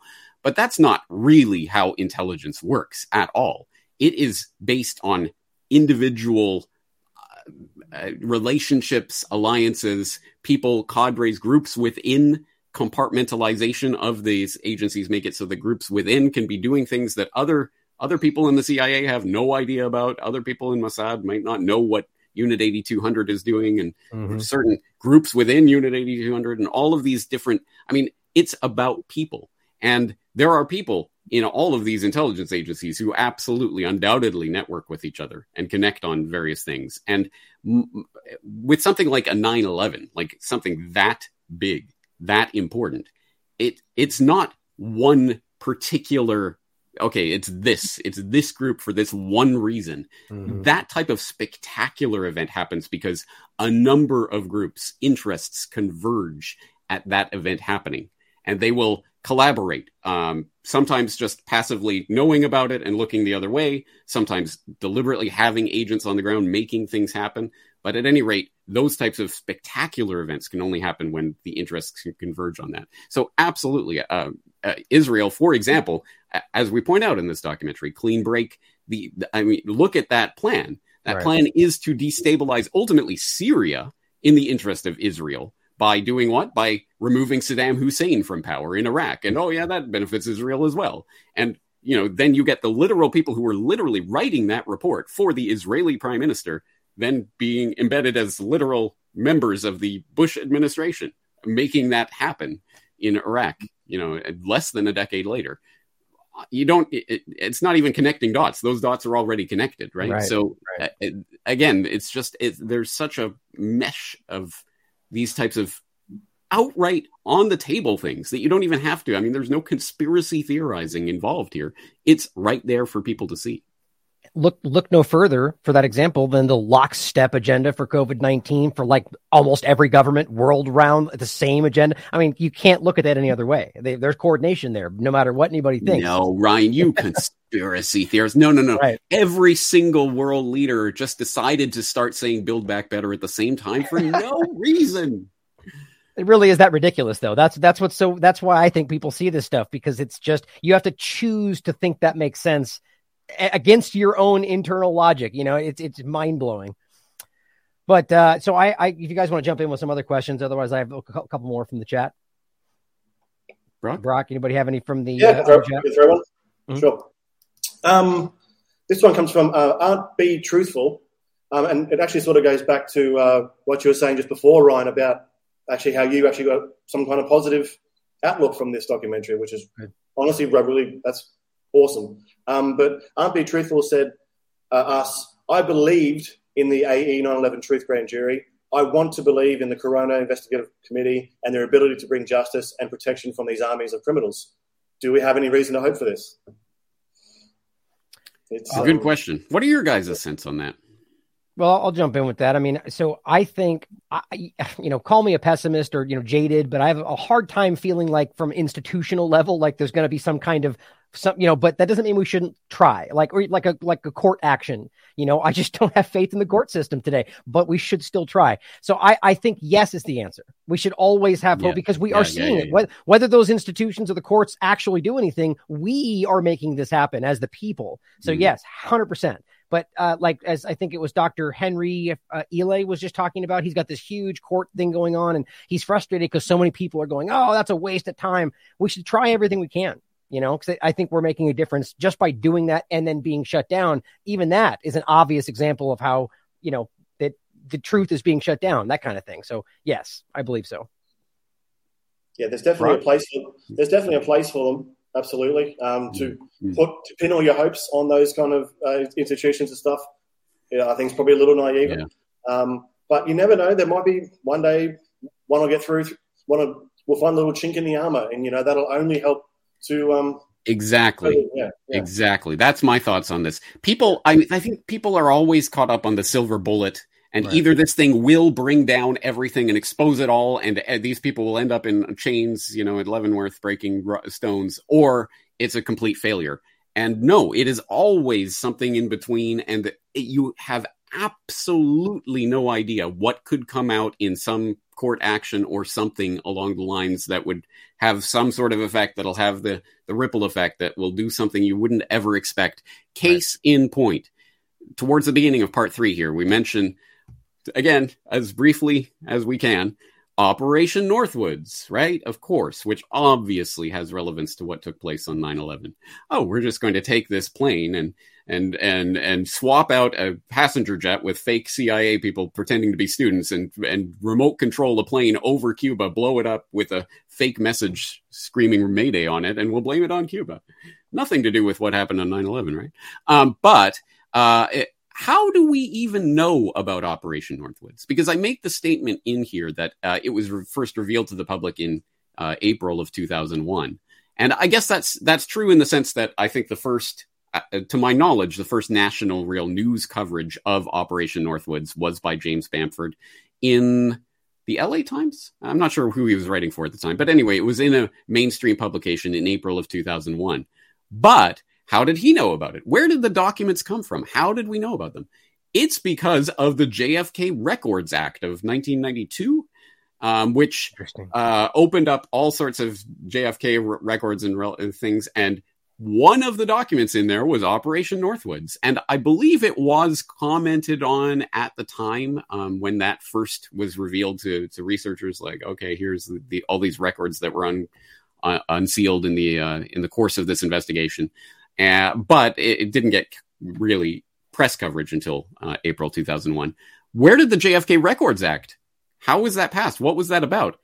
That was because of Oliver Stone's JFK. And suddenly there was this huge wave of interest in the JFK assassination once again. And pr- politicians loving to get out in front of the parade and pretend they're leading it. Uh-huh. Okay, we'll start this JFK Records Review Board. And here's the JFK Records Act and that ended up resulting in the release of Operation Northwoods, and that that got reported on just before 9/11. It's all part of this tapestry, and you never know what action in what way. Maybe the making of some movie is going to inspire some sort of legislative thing that will uh, release some document that will put a major piece of the puzzle in place. Who knows? I think one thing that we, you know, everybody can learn has hopefully learned in life is that you tend to learn more from your failures than your successes. And I think that's the point to take there is that even failures have an impact. And you could argue that that's what that ultimately was, you know, kind of a co-opting of it and acting like we're in charge. And they thought this was going to pacify everybody and maybe they didn't, and that just slipped through somehow, or maybe it was meant to come out. Who knows? But ultimately it's, it, we have to see it like that is that, you know, it, it will have an effect as the chink in the armor, as you put it. And uh, if you I don't mean, mind, hey, oh, here's, here's a thought would I be sitting here today even talking to you if it weren't for that that release of that record back then? Because one of the things that made me start to actually start paying attention it was just one of the things but it was an important thing that made me start paying attention to this crazy 9/11 conspiracy theorizing after you know clicking on stupid videos about flying orbs and stuff oh wait, Operation Northwoods, what's that? And I could go and I could look and literally uh, find online the actual document itself and read it for myself. Oh, they really did plan all this craziness. So that was one important thing along my path towards where I am today back, back when the internet and YouTube was actually still allowing yeah. things to be discussed and looked at. yeah. well, if you don't mind, I'm going to play a really quick, short, like minute clip that I, I pulled up while we were doing this that was very relevant to the discussion. I'm sure you've all seen Patrick Clawson, the Washington Institute. I just want to play this because it seems so relevant to, I mean, the Iran discussion is still on the table, you know, like that's the Iran was the end game in the discussion of the five, five countries, seven years and all this different stuff. So you guys have probably all seen this. Crisis initiation is really tough and it's very hard for me to see how the United States uh, president can get us to war with Iran. Um, which leads me to conclude that if, in fact, compromise is not coming, that the traditional way of Amer- America gets to war is what would be best for U.S. interests. Uh, some people might think that Mr. Roosevelt wanted to get us into World War II, as David mentioned. You may recall we had to wait for Pearl Harbor. Some people might think Mr. Wilson wanted to get us into World War I. You may recall he had to wait for the Lusitania episode. Some people might think that Mr. Johnson wanted to send troops to Vietnam. You may recall he had to wait for the Gulf of Tonkin episode. Uh, we didn't go to war with Spain until the USS uh, until the Maine exploded. And may I point out that Mr. Lincoln did not feel he could call out the Federal Army until Fort Sumter was attacked, which is why he ordered the commander at Fort Sumter to do exactly that thing which the South Carolinians had said would cause an attack. So, if in fact the Iranians aren't going to compromise, it would be best if somebody else started the war. Now, I just did the quick part of that. There's, you know, the more of it where, you know, one day a submarine may go down, it might not come back up, you know, like the whole talk. yeah. And it's just so, I, I, was cutting that while. And who would know? Yeah. Would know you know, what happened? It, But it's just so on the surface, you know, Yeah, that the, exactly. exactly the thing that would cause Exactly. the attack. You know, it's, there's it's no there's no artifice there. What kind of real literal psychopath talks like that? Oh, initiation is difficult, but it's difficult to see how the president could start a war with Iran. But maybe and the who traditional way like that, who who not only thinks like that, but then talks about it openly as if, well, you know, you we're all buddies, we're all in on this, right? So how can we start something? Absolute insanity. At least, at least Cheney had the good sense of not talking about that openly, right? It was as we saw, as Hersh uh, reported on back a decade plus ago. Uh, he they were going to paint up U.S. boats as Iranian PT boats, put Navy SEALs on them, and pretend it was Iranians attacking Americans. Just nonsense like that. But th- at least they did it behind closed doors. But here, he's talking about it openly. and and we should con- overlap this with the the you know when when Bolton was in with the Trump administration and the whole overlap with what happened there. Remember, remember that all boiled down after the limpet mines and all that to them seeing them move boats in their own harbor, and that was literally all that was there. That was the Bethlehem doctrine, right? Mm-hmm. And so it's just these are the things that we know. Imagine what we don't know.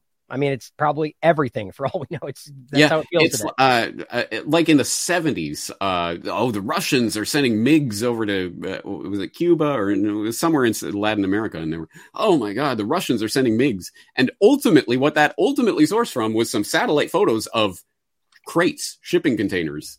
And they Right. thought, well, these could be MiGs, so therefore they, they are MiGs. like Right. it's it, they just every single time you open up this box, it's the exact same thing because it works. That's one of the earliest things I remember thinking from some of your work, Corp, James, is is just basically like like I remember watching the Oklahoma City bombing discussion, going, oh, you know, what isn't tied to MK Ultra, or you know, like it's just it's so interesting. The more you dig into these, the more you find fingerprints all over. You know, it it just maybe just taking advantage, never let a good crisis go to waste, or whole cloth. It's just you know, it's hard not to see it that way today. But uh, I think I had some other questions in here. Let's see. Uh, well, I got. Oh, you know what? I had one that was a good broad one. Uh, this was somebody in the Discord asked, uh, basically uh, quoting Karl Rove. Uh, I can read the whole quote if you guys aren't familiar, but he just says the ending of the quote would where we are history's actors, and you, all of you, will be left to just study what we do. And the question is, what do we do to get ahead of this? Essentially, that all of this is a big show instead of forever chasing the tail of the narrative. Like, what should Yeah. we do instead? Yep. Uh, I hope people saw my message about slash to the 9/11 Truth Movement on the 20th anniversary last year, where I did quote from that. I talked about it quite directly. Um, but yes, incredibly important quotation, and I hope people will look that up if they haven't seen it. Uh, it it says so much about the nature of the empire that has been constructed, the empire of lies, where and the way that it operates, because Rove is correct in a sense. They will create uh, the, these situations out of whole cloth. They will create this nonsense, and then, you know, normal human beings who don't like to be lied to will come along and examine those lies and parse them and discover, oh, this is total malarkey. This is nonsense. This contradicts that. This is, but me- in the meantime, they're moving on to something else. And I think there is a valuable lesson in there. I mean, one thing might be to say, okay, then we shouldn't look at the, you know, anything. We, we shouldn't examine any of this. No, obviously, I'm creating documentaries about this, these lies in order to expose them. I think there is value to that. But I think we really do have to be careful as researchers, as either independent media producers like we are, or people out in the public who are watching this type of content, to to not just simply get caught up in the current thing. And I mm-hmm. don't just mean the current thing that you know we'll will label oh those normies are caught up in the current thing. There are the, there's the current thing in the independent media space too that we have to all now okay now everyone will talk about and think and, and examine this one subject and if you don't talk about this you're a shill and blah blah blah Oh, what about this? What about that? What about the what about their do what what they're doing next? What about this other thing? And people get hung up on this this red meat that's been thrown out to them about this one particular topic and it becomes the only thing that people start talking about. That's to me is one of the concerning possibilities, trends that can happen in the independent media is that just they'll throw out the red meat and the stupid lies in certain places and mm-hmm. everyone will jump on them like vultures just waiting for that that meat and meanwhile they're off doing other things in, in the background I use the dangling cat toy analogy, you know, and like they just dangle over the top and we all bat at it. And sometimes, sometimes it's, it's like you said, it's, there's information there that is important and we should look at yeah. it, but they, they're just hoping that we take that and go in that direction. And, you know, usually at the end, there are some important lies that just de- derail you in the right direction. Yeah, that, that's what I always pointed out with the Q discussion. You know, there were some things, or you know, or, or even just like there's a lot of examples, but where there is things that get there are things that get discussed that are valid and true, but it's grouped with a lot of you know the it's all it's you know what is someone said before the, good, the best liar surrounded by 99% truth. You know, however that paraphrasing of that argument goes, because it's you know they saddle you with all the truth and you take the lie too. You know, I use the old cliche that you know I learned from the past just to figure out to help better guide and uh, provide vision, future vision of what might be coming and what we know is coming. Right. Um, and as we've seen throughout the whole Al Qaeda story, from the very from the start, way back with the Saudis and the British, all the way through to the end there, the modus operandi doesn't really change that much. It, there's subtle differences with when new technologies become available and, and new strategies, of course, but the, the fundamental basis of the lies is still is still there in its core. You know, so if we can really understand that better, then I think that'll serve us well going into the future. Absolutely. Yeah, well said. They really do have play one, two, and three. It's what it feels like. It's just, it's just redundant effort with new characters and new narratives. Obama to you know the next person. It's it's a uh, pretty obvious. I think. I'm hoping people can see that as well. Um, I've got a I've got three questions that I had pulled off that are more kind of like the next you know where this is all going. So I didn't know if you guys had any more that were like pertaining to the documentary itself before we go to those. I've got Anybody some production else? questions, um, but not anything really pertaining to. Uh, Let me check this other chat real quick. Uh, I don't really, I don't see anything else. actually, sorry, I do, yeah. Uh, sorry, I do have one um, from Dance Ten Dogs Three. Um, do you guys think 9/11 was in part to see if people were at the point where they were willing to ignore their common sense, evidence, and blatant and and blatant lies and hypocrisy right in front of their own eyes, and then accept what was fed to them by the government slash MSM? Unquestioningly. Hmm. Right. I kind of think that's always happening. Yeah, yeah. Yeah. Do I think that's why 9 11 took place or why it took place at that time? Not particularly. But uh, was the public's reaction to that event studied and analyzed and computed as part of the uh, data that's fed into the next algorithm for the next false flag? Oh, absolutely. Yeah. The public is always being studied in that way, I'm sure. Yeah, I agree.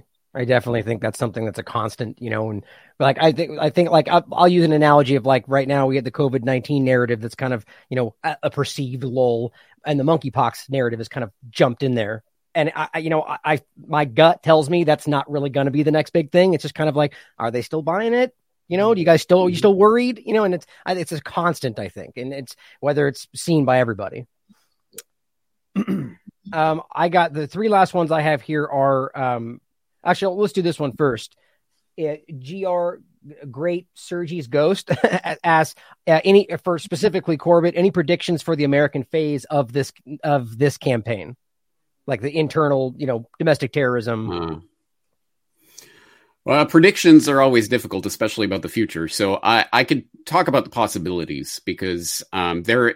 I think that's more the operative question. There are always multiple possibilities on the table, and I don't think anyone. I don't think there is necessarily a script that is written. That, uh, you know, this is what's going to happen next year, and the year after that, and the year after that. I think it's more like, okay, this is happening, so let's try this. No, no, no, mm-hmm. that didn't work. Okay, let's try this. Oh, that worked. Okay, we'll go down that road. I think that's more what we're looking at. So, in the domestic terror meme idea that's being floated, there are again multiple possibilities. There is the Civil War 2.0 type of possibility towards this. As I say, the left loves to call the right domestic terrorists. And the right is certainly tempted to call the left domestic terrorists, and they will use this as part of the ratcheting up of some sort of Civil War 2.0. So getting, you know, the old divide and conquer strategy, it could could certainly work in this case. It could be spun off into a different direction. Um, I, it could even act on a on a sort of a metaphorical level, and that was a point that I tried to make in my work on uh, COVID nine eleven, um, corbettreport.com slash COVID nine eleven. That it's the same idea. Homeland security and biosecurity is the same underlying idea, but with a key difference. So, in the obviously in the homeland security terror idea, the terrorists are bearded, scary Muslims who want to kill you for your freedom or whatever. Um, in the biosecurity idea, it's well, it's these invisible pathogens that are spreading between people, and you could be an asymptomatic carrier. So you could be a terrorist and you don't even know it. You're a bio terrorist. You're a bio walking bio weapon. And I think that's that's the way that this starts to go sort of levels deeper and deeper into our psyche with each iteration. So that now it doesn't have to be the i mean they can do things like the azov uh, movement and things like that but it doesn't have to be that literal or that that outward it's now well may, maybe i am a terrorist maybe i do have the the dreaded scourge of this bio uh, the bio weapon in within me and maybe i am spreading it around so mm-hmm. there's that could even in a sense play a role in the domestic terror idea because essentially what what else did we just see happen over the past couple of years with entire populations being locked down inside their homes as potential spreaders? That is the sort of homeland security idea being weaponized against the average population. Yeah, I agree. And I, it may seem a little on the nose, but my audience knows that we, I, I feel it makes the most sense with what's been presented. And as you said, it's contingencies upon contingencies. And if we see it too clearly, they may shift in the direction, which you know doesn't mean it wasn't something that was planned like Northwoods. But the idea that this is this overlap has been almost clumsily put together, where it, the, the thing that seems the most likely with Ukraine and the biolabs and and Nuland and all this different stuff is that it, the Azov movement or some entity, should they decide, could carry out some kind of act in the United States, and that's not outside the realm of like historical precedent. You know, like this kind of act, I mean, outside the United States, but that that would then tie all of this together the vanilla isis crossover you know the the biosecurity risk and the you know it's, it's all becomes the same idea. We even saw the anthrax kind of it seemed almost unnecessary other than to kind of scare people at that time. So maybe they tried it a little early you know i don't know. What do you guys think about that? Yeah there's always a way that sometimes they can overplay their hand a little bit too much. I know whitney webb has that feeling with um with the vaccines as well. They sort of maybe overplay their hand a little bit too much and now a lot of people are really just at, at their end with the, with the whole narrative. Essentially, they're done with it. They're not going to. They're not listening to the health authority figures anymore. They know a vast majority of what we were told is complete BS. So there is always that aspect that sometimes, yeah, they do overplay the hand. They do lift the drop the mask a little bit too much, and then everyone sort of sees the eye of Sauron for, for the first time. You know, yeah. so. Yeah. Mm-hmm. Yeah, the anthrax story in particular is interesting because clearly that was meant to be part of the terror war narrative. Right but it didn't quite work out. It was very quickly like, oh, this wasn't Iraq. Wait, this came from U.S. Way. Oh, hey, ooh, again, let's never talk about that again. So, right. yeah, there was a sense that that didn't quite go according to plan. Even even Fort Detrick too, like the whole crossover that was just directly, in my opinion, connected to in some ways to what's going on with all of this. I mean, there's so much there. Again, just to be clear, this is completely my theory, my opinion, call me conspiracy theorist if you will. I think there's a lot to that just as a possibility, you know? So we have to consider how those kind of things can happen. And that's that concerns me because of how much that was pushed in a very I mean, all of this feels clumsy. So it just makes you feel some kind of impending timeline that we don't see. You know, just have to ask these questions. I think it's important. Well, the last two I have, one was uh, what's what's up next for the Corbett report. I'm sure you guys have if you want to give any insight into the next thing, part four, part four. No, sleep. Broc. What do you want? What do you want to do? Um, uh, I don't know, uh, James. You're the you're the captain of this ship, and I'm just your humble you lieutenant. Know. So uh, uh, I think I, think I, uh, I, tried to take a weekend off, but then uh, Queen Elizabeth Beast kicked the bucket, so I had to write a uh, a 3,500 word expose of the British royal family after just completing the 18,000 word transcript of this part three documentary. It's a 50,000 word documentary altogether. Wow. Um, I, you know, actually, okay, here's here's the craziest part of all of this. Last night, I actually had a dream that I was in or watching or part of, but also watching, you know, dream logic. Uh, some sort of it was like either a documentary and or some sort of like zero dark 30ish hollywoodish production about the terror war and stuff. And i, I swear to god even bin laden's name came up in my dream which is That's a sign that i think i've yeah i i've i've kind of reached my limit. I i think i need a bit of a a breather at the moment. So Broc let, let's take a few days. We'll just lie low for a little while while people think- digest this documentary and then i'll think about where we're heading next Yeah, people also forget that uh, James just put literally the microsecond that you that we finished the Media Matrix series, we began work on part three of the Al Qaeda Yeah. series. So this has I mean, been a, actually, part three. Yeah, I remember penning this part of the introduction to that Zemari Ahmadi story back in like January or something. So it's been on the in the works for a while. But yeah, we really got down to work as soon as the Media Matrix dropped. We're straight into Yeah. the next project. this um this flows very well to a question that I we got sent in by the one and only the esteemed Barry Dutton, who I am always uh, informed that he is the unofficial member of the Broc West fan club, which I didn't know was such a thing. But Nice. thank you, Barry. You are the president, and I, I will be uh, member number one. Um, he sort of has a two-parter, James. Um, what is the top scene that you really wanted to put in the documentary that we had to leave on the cutting room floor? And I'm sure that maybe you'll talk about in, in future episodes or something.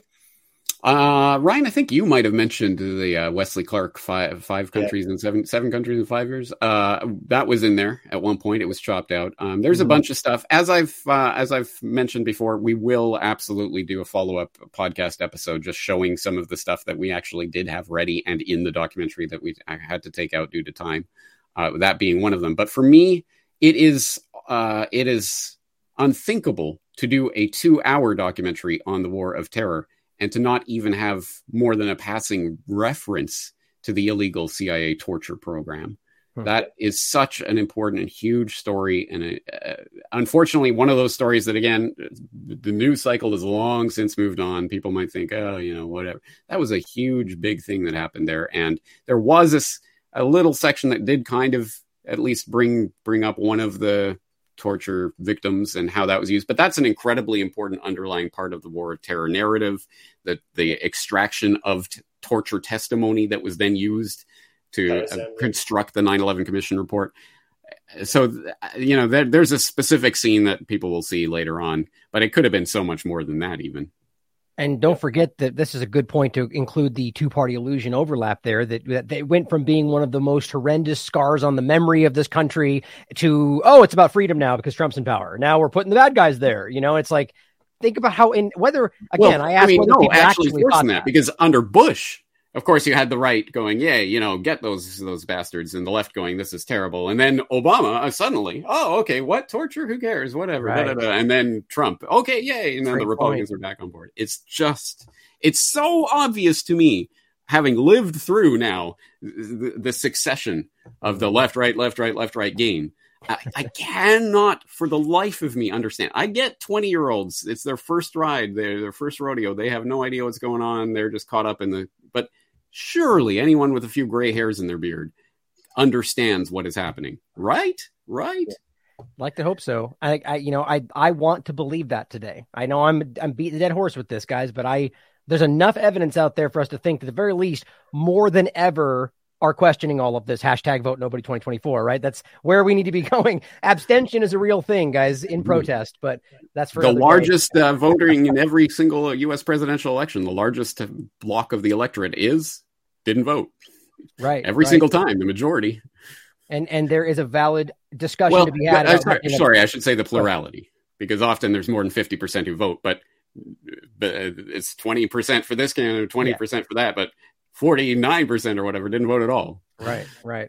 I just it's a- it's a valid political choice to abstain in a protest, right? Which And not, not, not, not I- caring. I- let me back you up on that. Um, uh, h- how to free your tax cattle, which I did back. Uh, that was my presentation at Anarchapulco 2015, um, which was a follow up to how to how to herd your tax cattle, which was a, a podcast I did. People should look that those ones up. They were well worth uh, revisiting. But how to free your tax cattle, I do specifically make the point.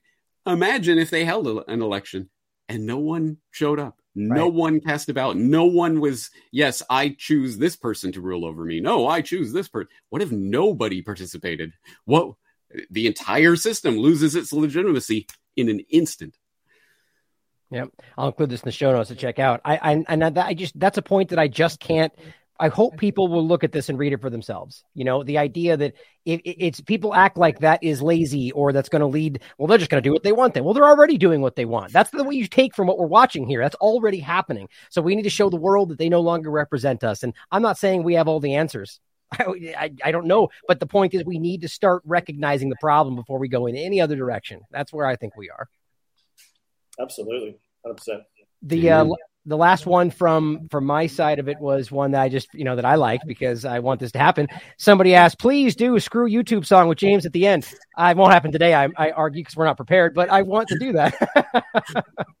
yeah, well, let's do it. Absolutely, absolutely sure, absolutely look look forward to that because I think I think YouTube needs to be called out more because for all their. it's true. I'm just worried that my audience will think it's the only song I've ever written because it's the only one I ever play on the podcast. Maybe but, we should start a band. That's what I was saying hey, in the back chat. but uh, that was it. actually on that note. Just a shameless little bit of self plug. If people are interested, kodomosan.com is the the, the website of my band, uh, Kodomosan.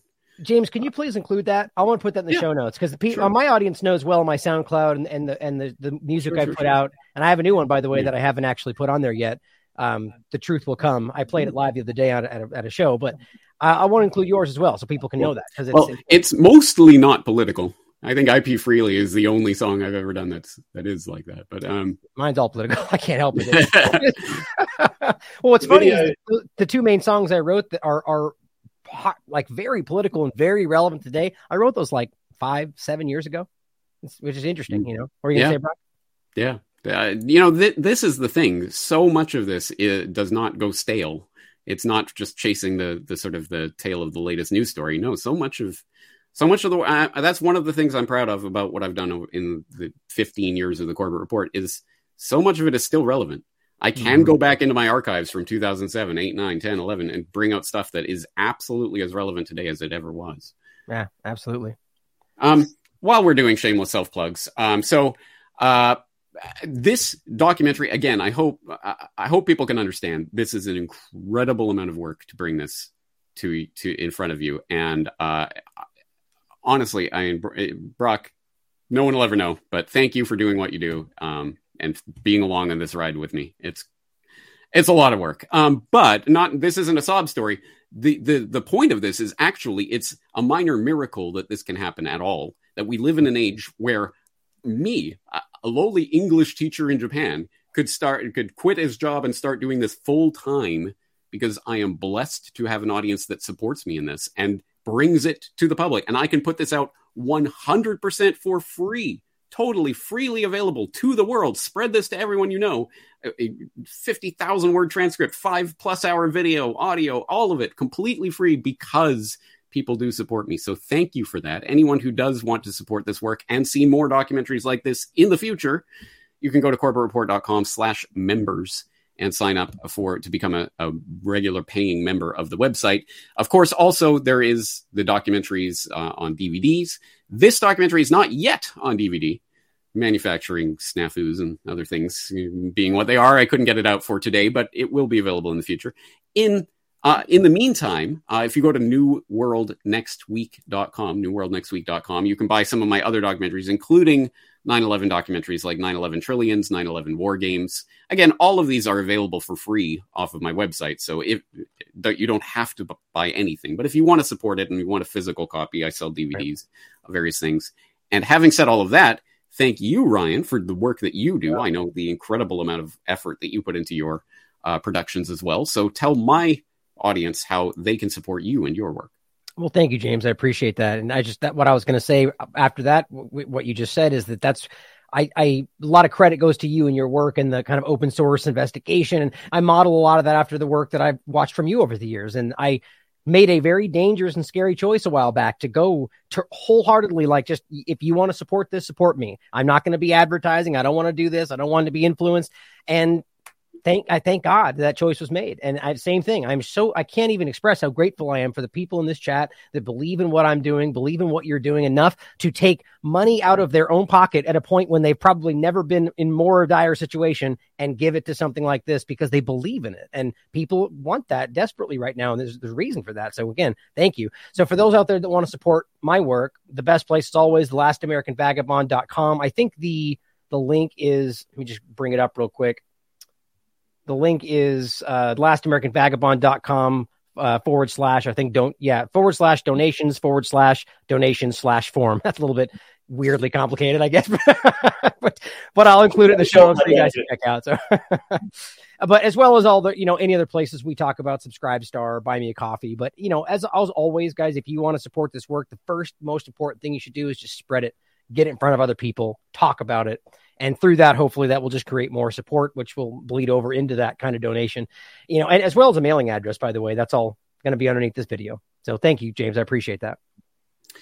Excellent. Well i don't know about you guys but i'm utterly exhausted. I'm going to go collapse into a puddle on the floor somewhere and recuperate for uh, a few days anyway all right, well deserved, guys, both of you. We didn't get to the uh, the background questions, but um, we can maybe put those out somewhere else, unless you guys want to take one or two. But I know you guys are tired, so you deserve your rest. Broc, anything you want to tackle before we go? Just very quickly, um, uh, another question came in. Uh, what was the last ten days like editing with this deadline? Any thoughts, challenges? What's it like? Um, yeah, it's pressure. Um, we, especially with the our 9/11 stuff. Obviously, we have to get it out by 9/11. Luckily for us, September 12th, because we're over the, over the date line. Yeah. But yeah, it's a lot of we get the extra few hours there. yeah, get the extra few hours, but you know that's when it really starts to ramp up, and we have to go. James and I are sending hundreds of hundreds upon tens of gigabytes of files to each other constantly, checking, triple checking, fine tooth combing, going through everything, yeah. music, diegetics, all this kind of stuff yeah. to to get to the finished product. You know, so yeah, of course, as the um, the project I started working on was July 18. So to get all that done and it was a long time going through it, but now it's really such a short amount of time to get this level of documentary out there. Mm. Um, so, although, and, hey, Broc, to be fair, we did finish up a, a, four or five days ago. I mean, we've we, yeah. we've had a little bit of a buffer this time, unlike yeah, in the past where we really have been working to the last possible. I think I, I, think it was part one. Yeah, we were literally down to the last kind of half an hour or something to get this thing done. Yeah. But, um, and just one more related question about my editing. Um, yeah, as I said, how long how long did it take to edit part three? About six or seven weeks, eight weeks, give or take. Um, that's hundreds and hundreds and hundreds of hours, non-stop, pretty much. And uh, what software do I use to edit? Uh, I mainly use Premiere for the editing, and then I use After Effects for some of the more intricate, fancier visuals, and then of course Photoshop. That's pretty much it. Hmm just such a hat tip, man. Again, just Broc, you know, even as you saying that, I'm sure people still don't really fully understand how much. I don't even think I fully understand what it takes to put this kind of thing out. So well done, guys. Really well yeah. done. Thanks, mate. Really appreciate Thank it. And thanks to everyone out there for watching, man. Yes. 100%. Thank you guys so much for your support. It means everything to us. And as James and Ryan says, we this doesn't exist without you guys supporting us in a variety of ways. So thank you all so very much. Absolutely. Any last words from you guys before I wrap up?